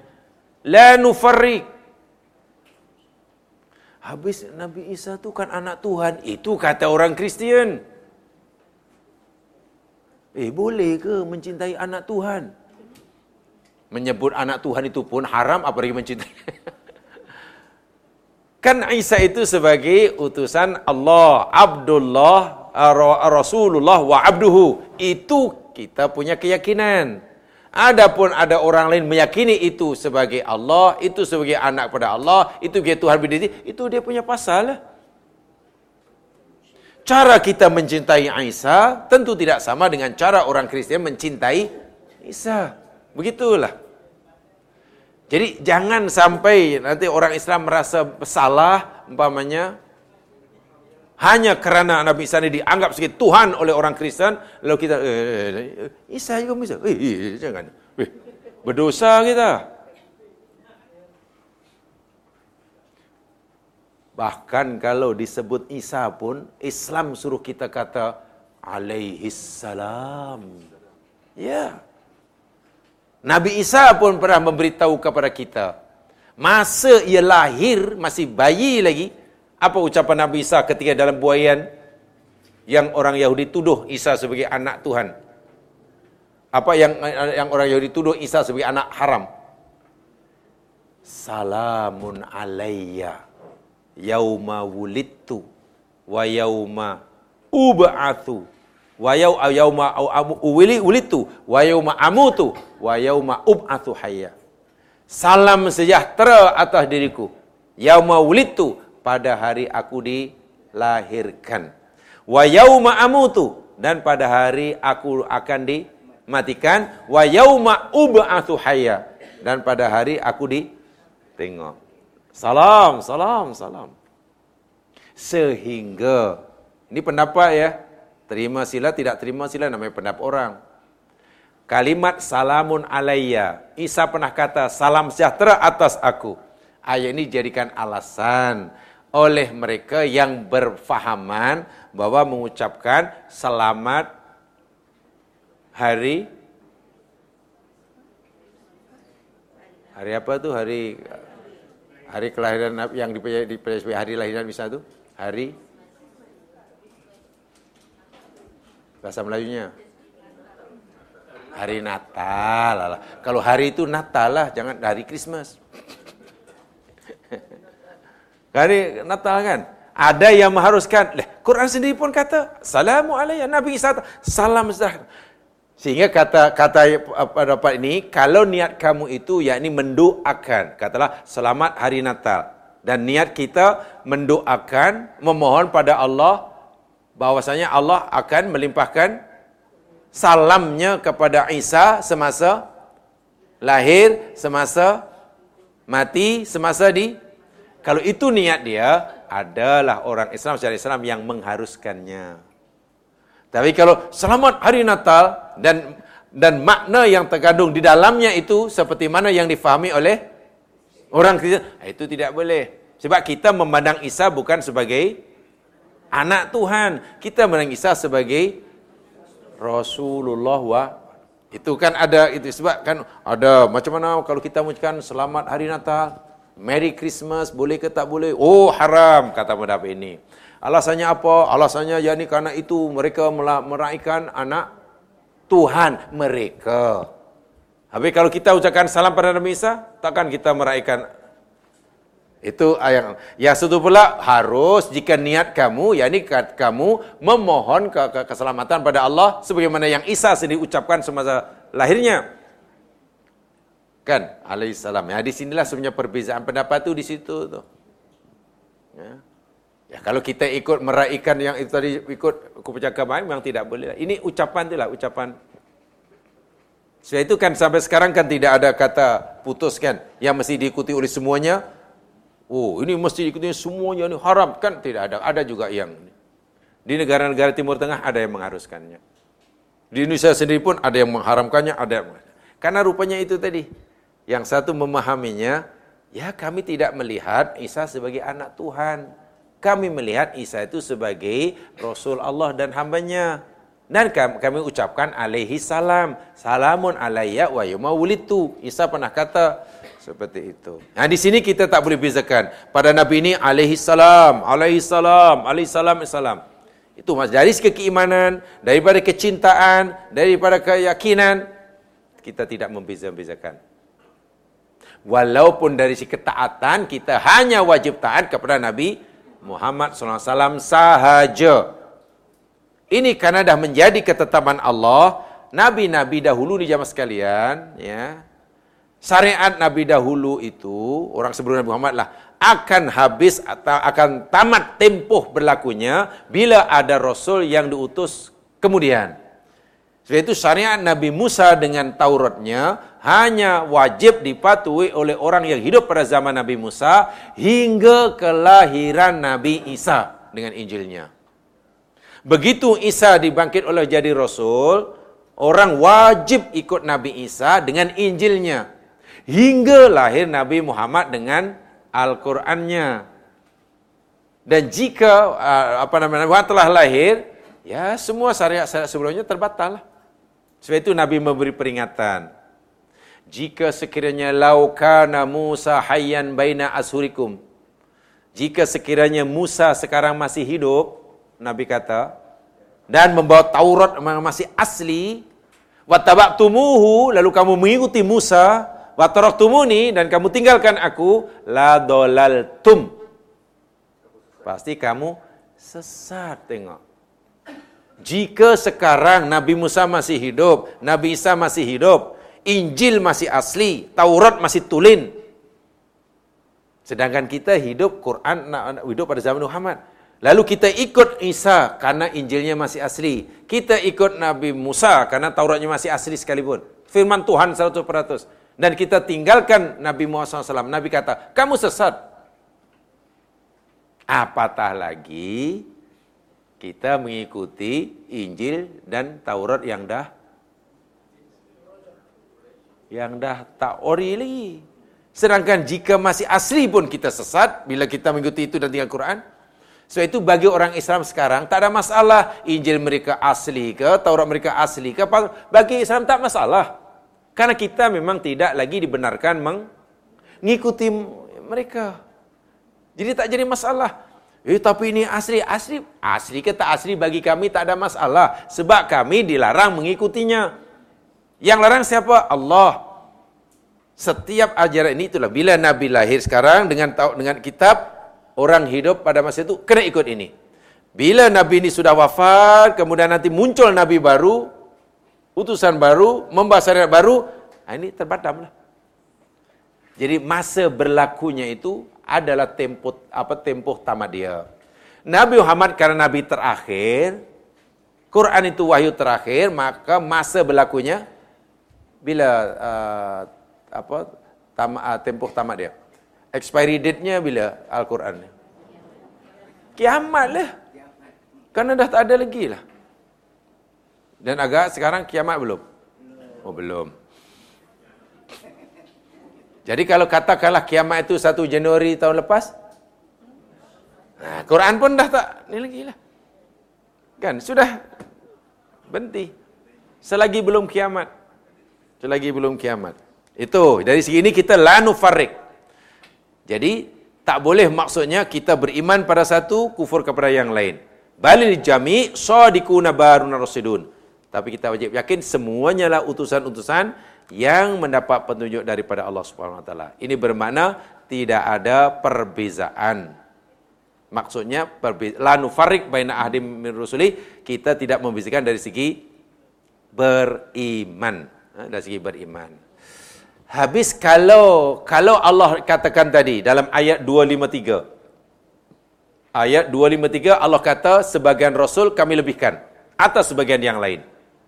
Bahkan ada lima rasul yang Allah lebihkan namanya ulul azmi daripada 20 yang lainnya. Dan daripada lima itu pun ada yang paling tinggi. Lalu kenapa Nabi melarang melebihkan? Ha. Nabi kenapa melarang melebih-lebihkan? Begini hadisnya. Supaya kita kita faham. Ha? Supaya kita faham, saya ingin bacakan hadis yang dikatakan oleh Imam Bukhari dan Imam Muslim daripada Abi Hurairah radhiyallahu an. Kata Abi Hurairah, "Bainama Yahudiyun ya'ridu sil'atahu a'ta biha syai'an karihahu." Daripada Abi Hurairah radhiyallahu anhu, suatu ketika Yahudi di Madinah menawarkan barang jualannya, barang perniagaannya, barang dagangannya. Dia jual barang dan menawarkanlah sil'ah. Kan? Barang uh, dagangannya. Lalu seorang muslim ingin membelinya dengan harga yang tidak sesuai dengan yang ditawarkan. Yahudi nak jual barang, ada seorang muslim nak beli barang tersebut. Tapi si muslim ini menawarkan harga yang tak yang yang bukan yang dikenakan oleh si penjual si Yahudi lah. Jadi mungkin rendah ke apa. Lalu apa kata Yahudi tadi kepada si muslim? La walladhi istafa Musa 'alal bashar. Kata Yahudi. Demi Allah, barang yang aku jual ini, barang yang elok, demi Tuhan yang telah memilih Musa atas sekalian manusia. Itu sumpah dia. Yahudi bersumpah demi Allah yang zat yang telah memilih Musa atas sekalian manusia. Maksud sumpah Yahudi ini apa nih ya maksudnya? Kan melebihkan Nabi Musa kan? Kan dia kata demi Allah zat yang telah memilih Musa atas segala manusia. Dia bersumpah melebihkan Musa karena nak meyakinkan si muslim nak membeli tadi bahwa barangannya elok. Gitulah. Fasami'ahu rajulun minal ansar. Lalu ada orang ansar mendengar sumpah Yahudi tadi. Eh, apalah Yahudi puji Musa pula. Ada kenapa Yahudi puji Musa? Ansar dengar, apa lagi? Faqama falatama wajhahu. Ansar tadi berdiri, didekati Yahudi jual barang tadi. Falatama wajahu. Tala muka dia. Latoma itu tala. Latom, latom tu. Tala. Tala ke lepuk? Dulu pernah saya kata, seorang kanak-kanak yang belum balik ditinggal mati oleh bapak namanya budak yang ditinggal mati budak sebelum balik tinggal mati bapak namanya yatim betul yatim sekarang budak belum balik ditinggal mati oleh mak namanya Mak, mak, mak. Bapa ada. Bapa ada.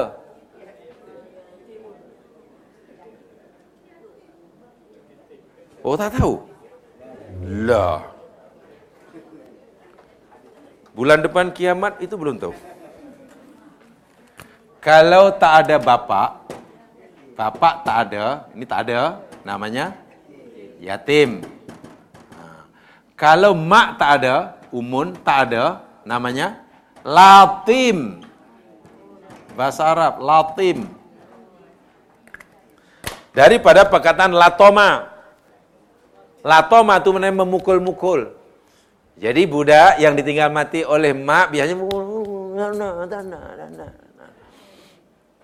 Latim bahasa agama dia. Tak tahu bahasa Melayunya apa? Yatim juga ya? Piatu. Bukan piatu tu mana mak bapak tak ada? Mak bapak tak ada baru yatim. Piatu. Kalau mak aja ya atau tim aja. Oh tim ya, tim kalau ada tim. Latim. Latama, latim. Jadi si Ansor tadi berdiri mendekati Yahudi, lepuk muka dia. Ditala. Jadi Yahudi ini protes. Faqala wa taqulu walladhi istafa Musa al-Bashar. Ansor sambil marah. Apa yang kamu kata tadi? Kamu kata demi Allah yang telah memilih Musa atas manusia. Wan nabiyyu alaihi salatu bayadina sedangkan Muhammad masih hidup di tengah kita. Berani kamu kata begitu. Maknanya si Ansar tersinggung lah. Sebab Yahudi memuliakan, melebihkan Nabi Musa. Dia melebihkan Nabi Musa ketika Nabi Muhammad masih hidup. Jadi Ansar ni sensitif. Eh, ini nampaknya kurang asem punya orang. Ditala orang tu. Ini berlaku pada zaman Nabi ini. Agak-agak kalau kita tala tu macam mana? Sahabat ni sangat cinta ya, sangat cinta sekali pada Rasulullah. Sehingga ada orang macam itu pun sudah dipukulnya. Kan? Ini bukan bukan radikal ya. Ini bukan radikalis, bukan. Fadhahaba ilahi Lalu Yahudi pun tak puas hati, Yahudi tak, tak berani balas. Ingat ya, Yahudi masa itu di Madinah sudah menjadi minoriti. Kan, dia menurut rakyat biasa. Tak boleh apa. Kan negara-negara Islam. Kan, karena minoriti jadi tak boleh apa. Akhirnya dia pergi jumpa Nabi sallallahu alaihi wasallam. Mengadu kepada Nabi. Yahudi ditala oleh Ansar mengadu jumpa Nabi. Jumpa Nabi dia kata faqal ya Abul Qasim Inna li dhimmah wa ahdan. Wahai Abu Qasim. Ingat ya, Yahudi ini panggil Nabi Muhammad tak pernah ya Rasulullah. Abul Qasim. Abul Qasim. Karena gelaran Nabi memang Abul Qasim sebelum jadi Nabi. Nabi Muhammad sebelum menjadi Nabi dipanggilnya Abul Qasim. Kerana anak lelaki Nabi, anak sulung Qasim. Karena meninggal, ya Abul Qasim. Ya Abul Qasim. Hatta Nabi dah jadi Nabi pun si Yahudi tak nak tukar. Masih ya Abdul Qasim. Orang Muslim dah tak ada lagi yang panggil Abu Qasim. Hanya Yahudi aja masa itu yang tetap panggil Abdul Qasim. Orang Muslim panggilnya ya Rasulullah, ya Nabi Allah. Kita tak boleh lagi sepatutnya. Tapi kadang-kadang dalam solawat ke apa tu. Ini dalam salawat ya, yang dilaungkan menyambut apa pengantin ya. Kalau menyambut pengantin masuk ke ayo apa mengumumkan ketibaan dua mempelai masuk ke dewan utama. Dan dipersilakan ustaz yang diamanahkan untuk membacakan solawat. Dia pun pengantin pun kena berdiri dulu, bukan terus berjalan, tunggu dulu. Berdiri terus baca apa salawat biasanya. Allahumma salli wa sallim wajib wa'in Abul Qasim kan gitu ya apa-apa yang dibaca Allahumma salli wa sallim Abul Qasim saya saya ingat yang itu aja lah tak tahulah sebab Ya setakat yang saya tahulah. Yang tetap memanggil dengan Abul Qasim. Memang Nabi dipanggil Abul Qasim sebelum jadi Nabi. Betul, tak salah. Tapi selepas Nabi jadi Nabi, Allah nyatakan dalam surah An-Nur. Jangan panggil Nabi Muhammad macam kamu panggil di antara kamu. Umar panggil Abu Bakar, Ya Abu Bakrin, sila. Abu Bakar panggil Usman, Ya Usman, sila. Anak Abu Bakar panggil Abu Bakar, wahai ayah, terpulang. Macam tu lah. Isteri Abu Bakar mungkin panggil Abu Bakar. Hmm. Kanda mana? Kanda, kanda. Kanda ke kandar? Kandar, kandar. kanda, kanda. Anja, anja. Sila, ini anak pada orang tua. Kan? Anak orang tua pada anak nak panggil, wahai anak kesanggu sila. Tapi pada Nabi jangan harap. Allah menyatakan dalam surah An-Nur tu. Jangan sekali-kali anak panggil, anak Nabi panggil Nabi tak boleh, ayah tak boleh. Kena ya Rasulullah. Ya Nabi Allah. Sahabat Nabi panggil panggil Nabi, tak boleh ya Muhammad. Kena ya Rasulullah. Ya Habib Allah. Pak mertua. Abu Bakar tu kan pak mertua. Umar pak mertua. Panggil Nabi tak boleh.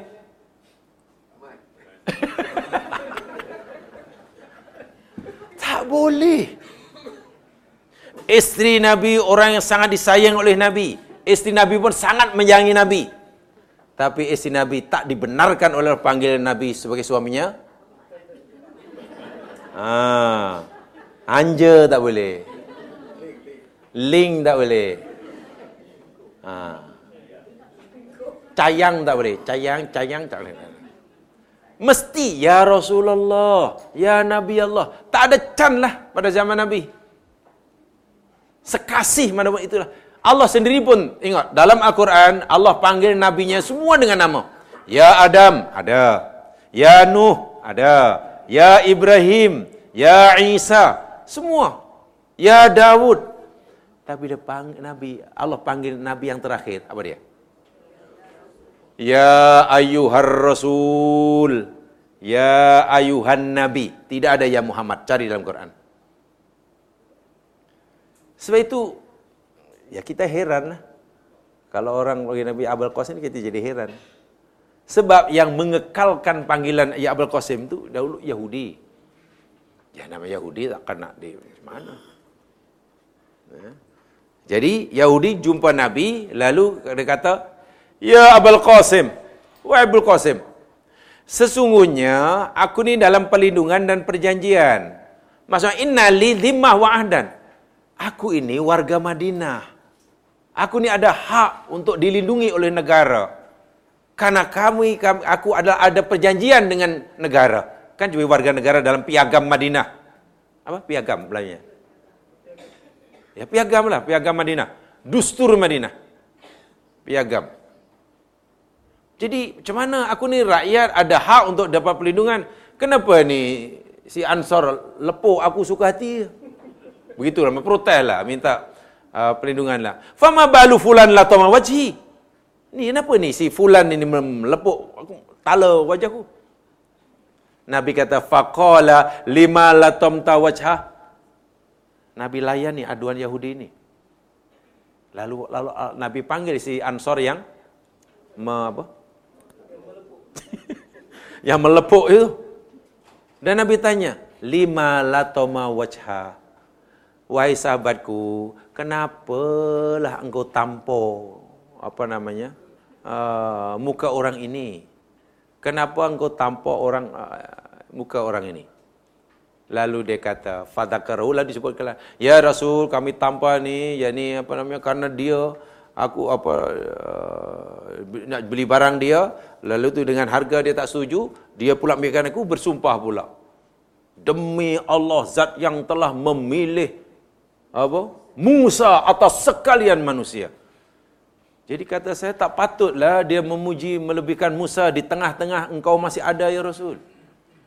Jadi si Ansar ni me, me, me, tak puas hati kerana Yahudi memuji Nabi Musa melebihi Nabi Muhammad. Ha, itu yang tersinggung Ansar. Kalau aku tersinggung ya Rasul, aku lepuk lah. Apa sikap Nabi? Faghadiban Nabi sallallahu alaihi wasallam. Nabi marah kepada sahabatnya ini.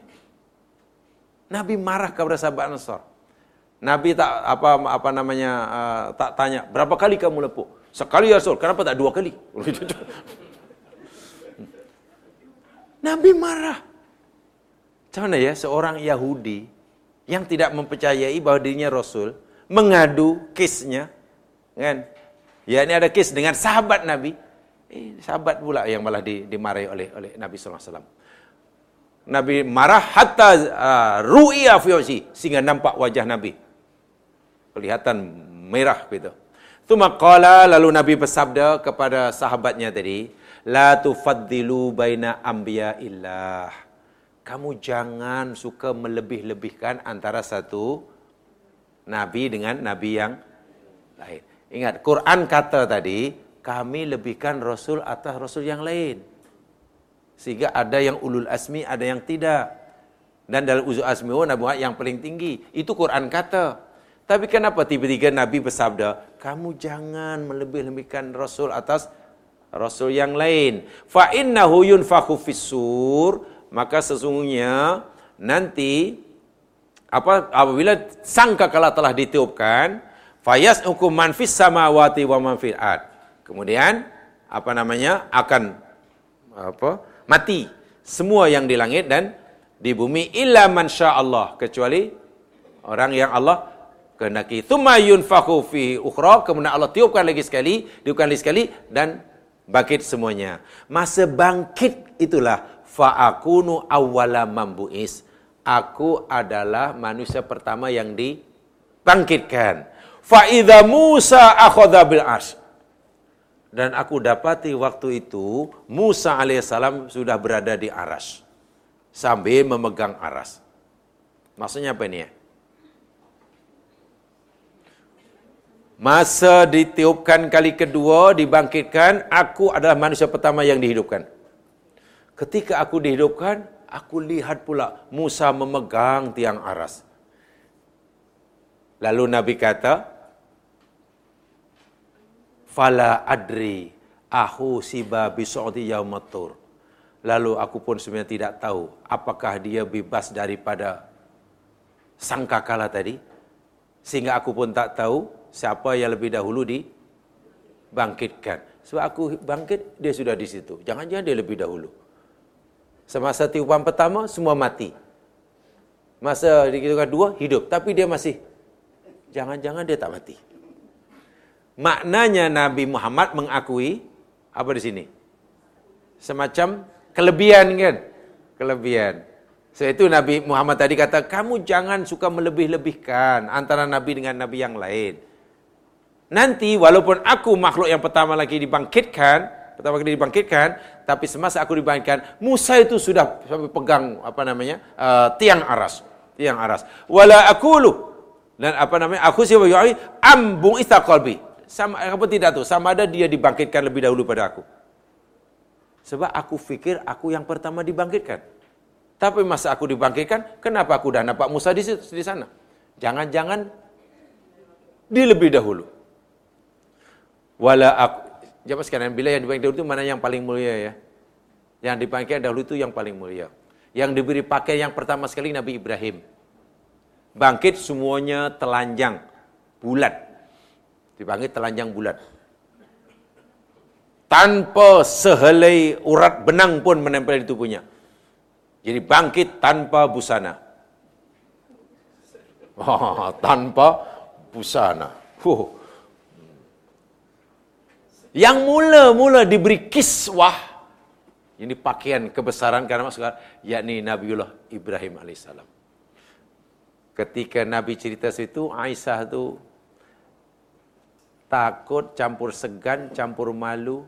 Lalu bertanya, Ya Rasulullah, adakah perempuan dan laki apa ber, bercampur? Pertanyaan Aisyah itu sebenarnya apa ya?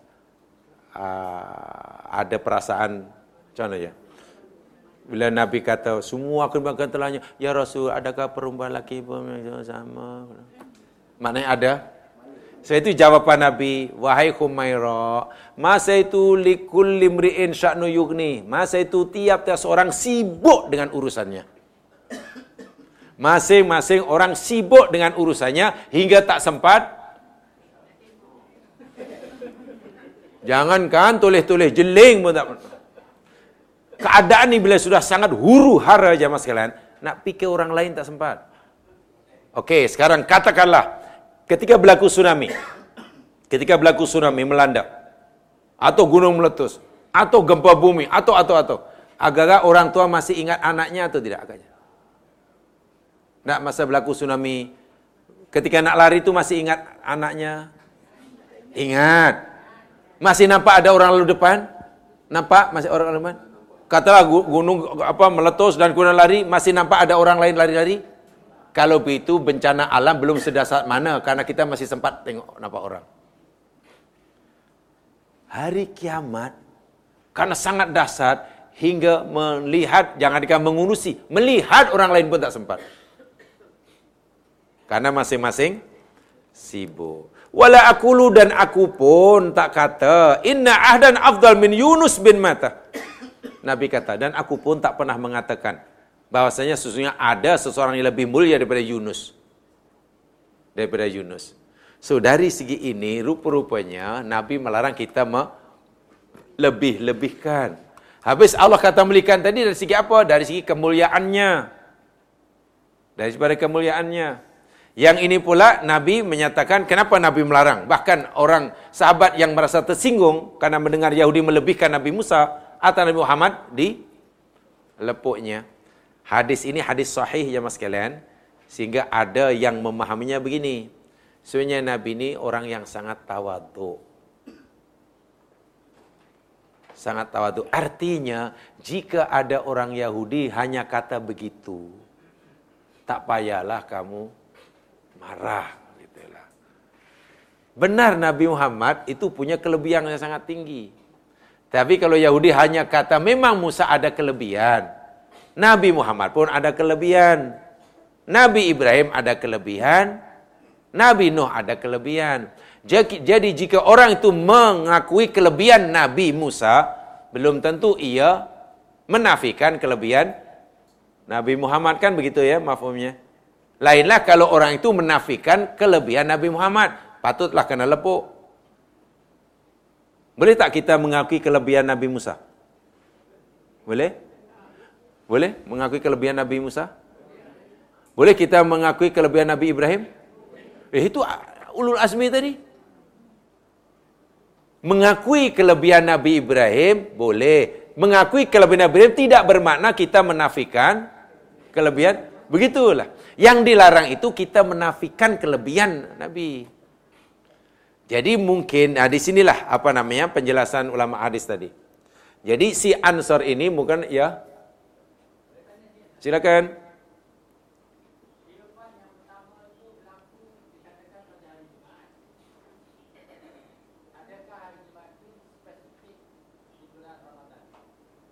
Apa dia?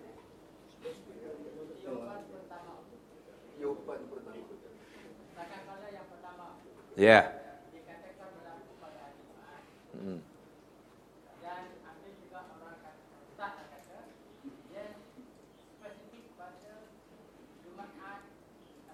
Wallahu a'lam karena masalah gaib perlu kepada dari yang qat'i. Jadi tentang hari tidak perlu. Yang pertama saya ingin jawab gini, la ya'lamuha illa huwa. Quran banyak kali uh, ada uh, ayat mereka tanya tentang bila kiamat, bila kiamat, bila kiamat, bila kiamat. Allah suruh jawab, katakanlah innama ilmuha indallah. Yang tahu pasti hanya Allah. Tidak ada siapa yang mengetahui kecuali Dia. Di dalam Al-Quran ada kalimat, ada dipanggil frasa. Tahu frasa tahu? Frasa. Apa frasa? Frasa kan? Yalah frasa lah. Ada wama adroka dengan wama yudrika. Oke? Okay? Wama adroka maknanya tahukah engkau? Ma yudrika pun tahukah engkau? Bila Allah bertanya tentang ma'adroka dengan ma'yudrika, mana benda yang nak ditanyakan itu sesuatu yang gaib, yang hanya Allah saja yang tahu. Satu. Bezanya, bila ma'adroka, contohnya, wa ma'adroka ma laylatul qadr. Wa ma'adroka mat-tarik. Hakikat laylatul qadr hanya Allah saja yang tahu. Tidak ada siapa yang tahu melainkan Allah. Tetapi, kemudian Allah memberitahu hakikat Lailatul Qadar hanya Allah saja yang tahu. Tapi kemudian Allah memberitahu. Itu bila dengan pertanyaan dengan frasa ma'adroka. Tapi kalau ma'yudrika, apa yang ditanyakan sesuatu yang gaib yang Allah saja maha mengetahui dan Allah tidak beri tahu. Apa itu yang ditanyakan oleh Allah dengan mayudrika? Satu, tentang niat seseorang takwa seorang dalam hati itu dalam surah Abasa. Yang kedua tentang bila berlakunya kiamat. Sebab kalau ditanya adakah hari Jumat jawabannya Allah saja Maha tahu. Takut nanti setiap hari Jumat Ramadan entah-entah besok. Eh bukan, entah besok. Dalam agama kita tidak perlu menentukan itu. Kata yang yang wajib kita yakini kiamat pasti. Contoh kematian. Kematian itu pasti Jangan risau tentang bila. Jangan terlalu risau tentang bila. Tapi risaukan yang kepastian tu. Itulah. Jadi kalau pertanyaan itu, wallahu alam. Sebab Nabi pun tidak tahu dalam Al-Quran tu hadisnya. Jadi jika ada hadis katalah yang maksudnya seakan-akan bercanggah dengan Al-Quran, uh, apa namanya? Ya kena dirujuk pada Al-Qurannya. Pertama diketahui tentang kedudukannya.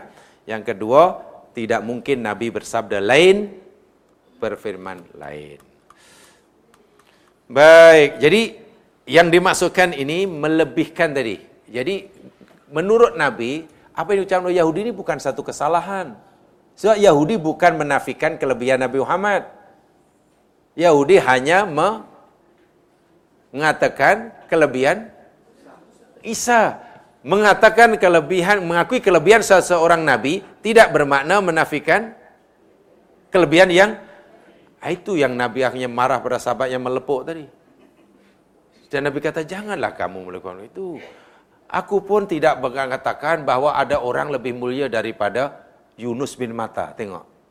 Dalam hadis Bukhari Nabi, Nabi kata, aku tak kata ada orang lain lebih mulia daripada Yunus bin Mata. Sedangkan Nabi kan yang paling mulia gitulah. Jadi yang yang tak boleh itu merendahkan, menafikan kelebihan nabi. Bukan mengakui kelebihan nabi atas yang yang lain. Begitu apa namanya ayat ini. Jadi maksud la nufarik tidak membezakan maksudnya daripada segi keyakinan dan keimanan. Hanya bagi kita sekarang bila sebut Adam alaihissalam, Nuh alaihissalam. Isa kalau Nabi Muhammad Nabi Muhammad Kenapa kena ada sallallahu alaihi wasallam pula? Kenapa tak alaihi salam saja? Ada yang tahu? Kenapa untuk Nabi Muhammad sallallahu alaihi wasallam? Dan Nabi Isa-nya alaihi salam. Alaihi salam. Nabi Ibrahim pun alaihi salam. Ada yang tahu? Kan Quran yang suruh ya ayyuhalladzina amanu Sallu, sallu alaihi wasallimu.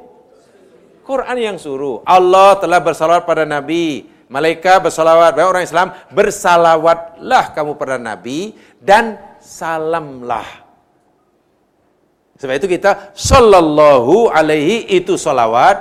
Wassalama itu salam. Itu karena perintah Quran. Adapun kepada selain Nabi Muhammad, kita hanya disuruh salam tadi. Sebab itu kalau kepada Nabi Ibrahim tak payah sallallahu alaihi wasallam. Tak boleh. Nabi Ibrahim cukuplah alaihi salam. Kalau kepada Haji Ibrahim ya malah tak boleh. Kalau kepada Ibrahim malah boleh, tapi kalau jumpalah assalamu alayka. Ha, itu boleh. Ya. Itu Quran tu. Jadi sallallahu alaihi wasallam itu Quran yang suruh. Tak, kalau alaihi salam saya tak cukuplah. Tidak cukup. Itu ya. Okey, itu saya mudah-mudahan diberkati oleh Allah Subhanahu taala yang benar-benar juga khilaf kalau menjadi subhanakallahumma bihamdika an la ilaha anta astaghfiruka wa atubu ilaik insana fi khus illa alladziina amanu wa amilus solihat wa tawassaw bil haqq wa tawassaw bis sabr. Assalamualaikum warahmatullahi Assalamualaikum warahmatullahi wabarakatuh para jemaah dirahmati Allah. Alhamdulillah selesai sudah belajar Asma Husna dan juga tazkirah kematian dengan dosa-dosa besar tahun ini ya. Kita ada satu saja kelas lagi dan dengan ustaz ni juga iaitu pada hari Selasa. Harga hadis ya yang terakhir buat tahun ini. Jadi kepada yang tidak dapat datang pada hari Selasa saya ucapkan selamat bercuti. Uh, selamat uh, berehat. Uh, kalau ada peluang ulang kajilah mana yang patut ya. Uh, itu saja. Dan saya difahamkan uh, nasi lemak pun dah habis di belakang sana. Kari pap pun dah habis dan kami ucapkan banyak terima kasih kepada penaja hari ini ya. InsyaAllah tahun depan beliau akan taja lagi. Okey, begitu juga jemaah-jemaah yang lain. Okey, uh, satu lagi saya ucapkan banyak terima kasih juga kerana cuba menyelesaikan masalah uh, lebihan stok ayam di belakang sana. Alhamdulillah semasa saya kata 2 jam tadi 70 ekor ada lagi. Selepas beberapa minit lepas itu dah ada jemaah di luar sana uh, dah book uh, lebih kurang 50 ekor. Jadi ada tak ada 20 lagi lah. Saya rasa tak ada masalah itu dah boleh diselesaikan. Sekian saya ucapkan banyak terima kasih kepada semua para jemaah. Selamat bercuti dan selamat berehat. Sekian. Assalamualaikum warahmatullahi wabarakatuh.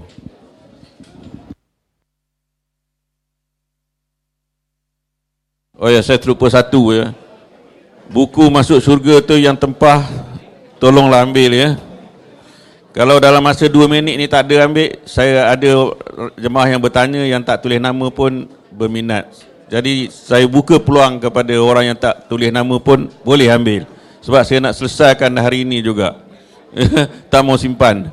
Ha, begitu juga buku sirah ya, banyak yang tak tuntut lagi. Ha, sekian. sekian.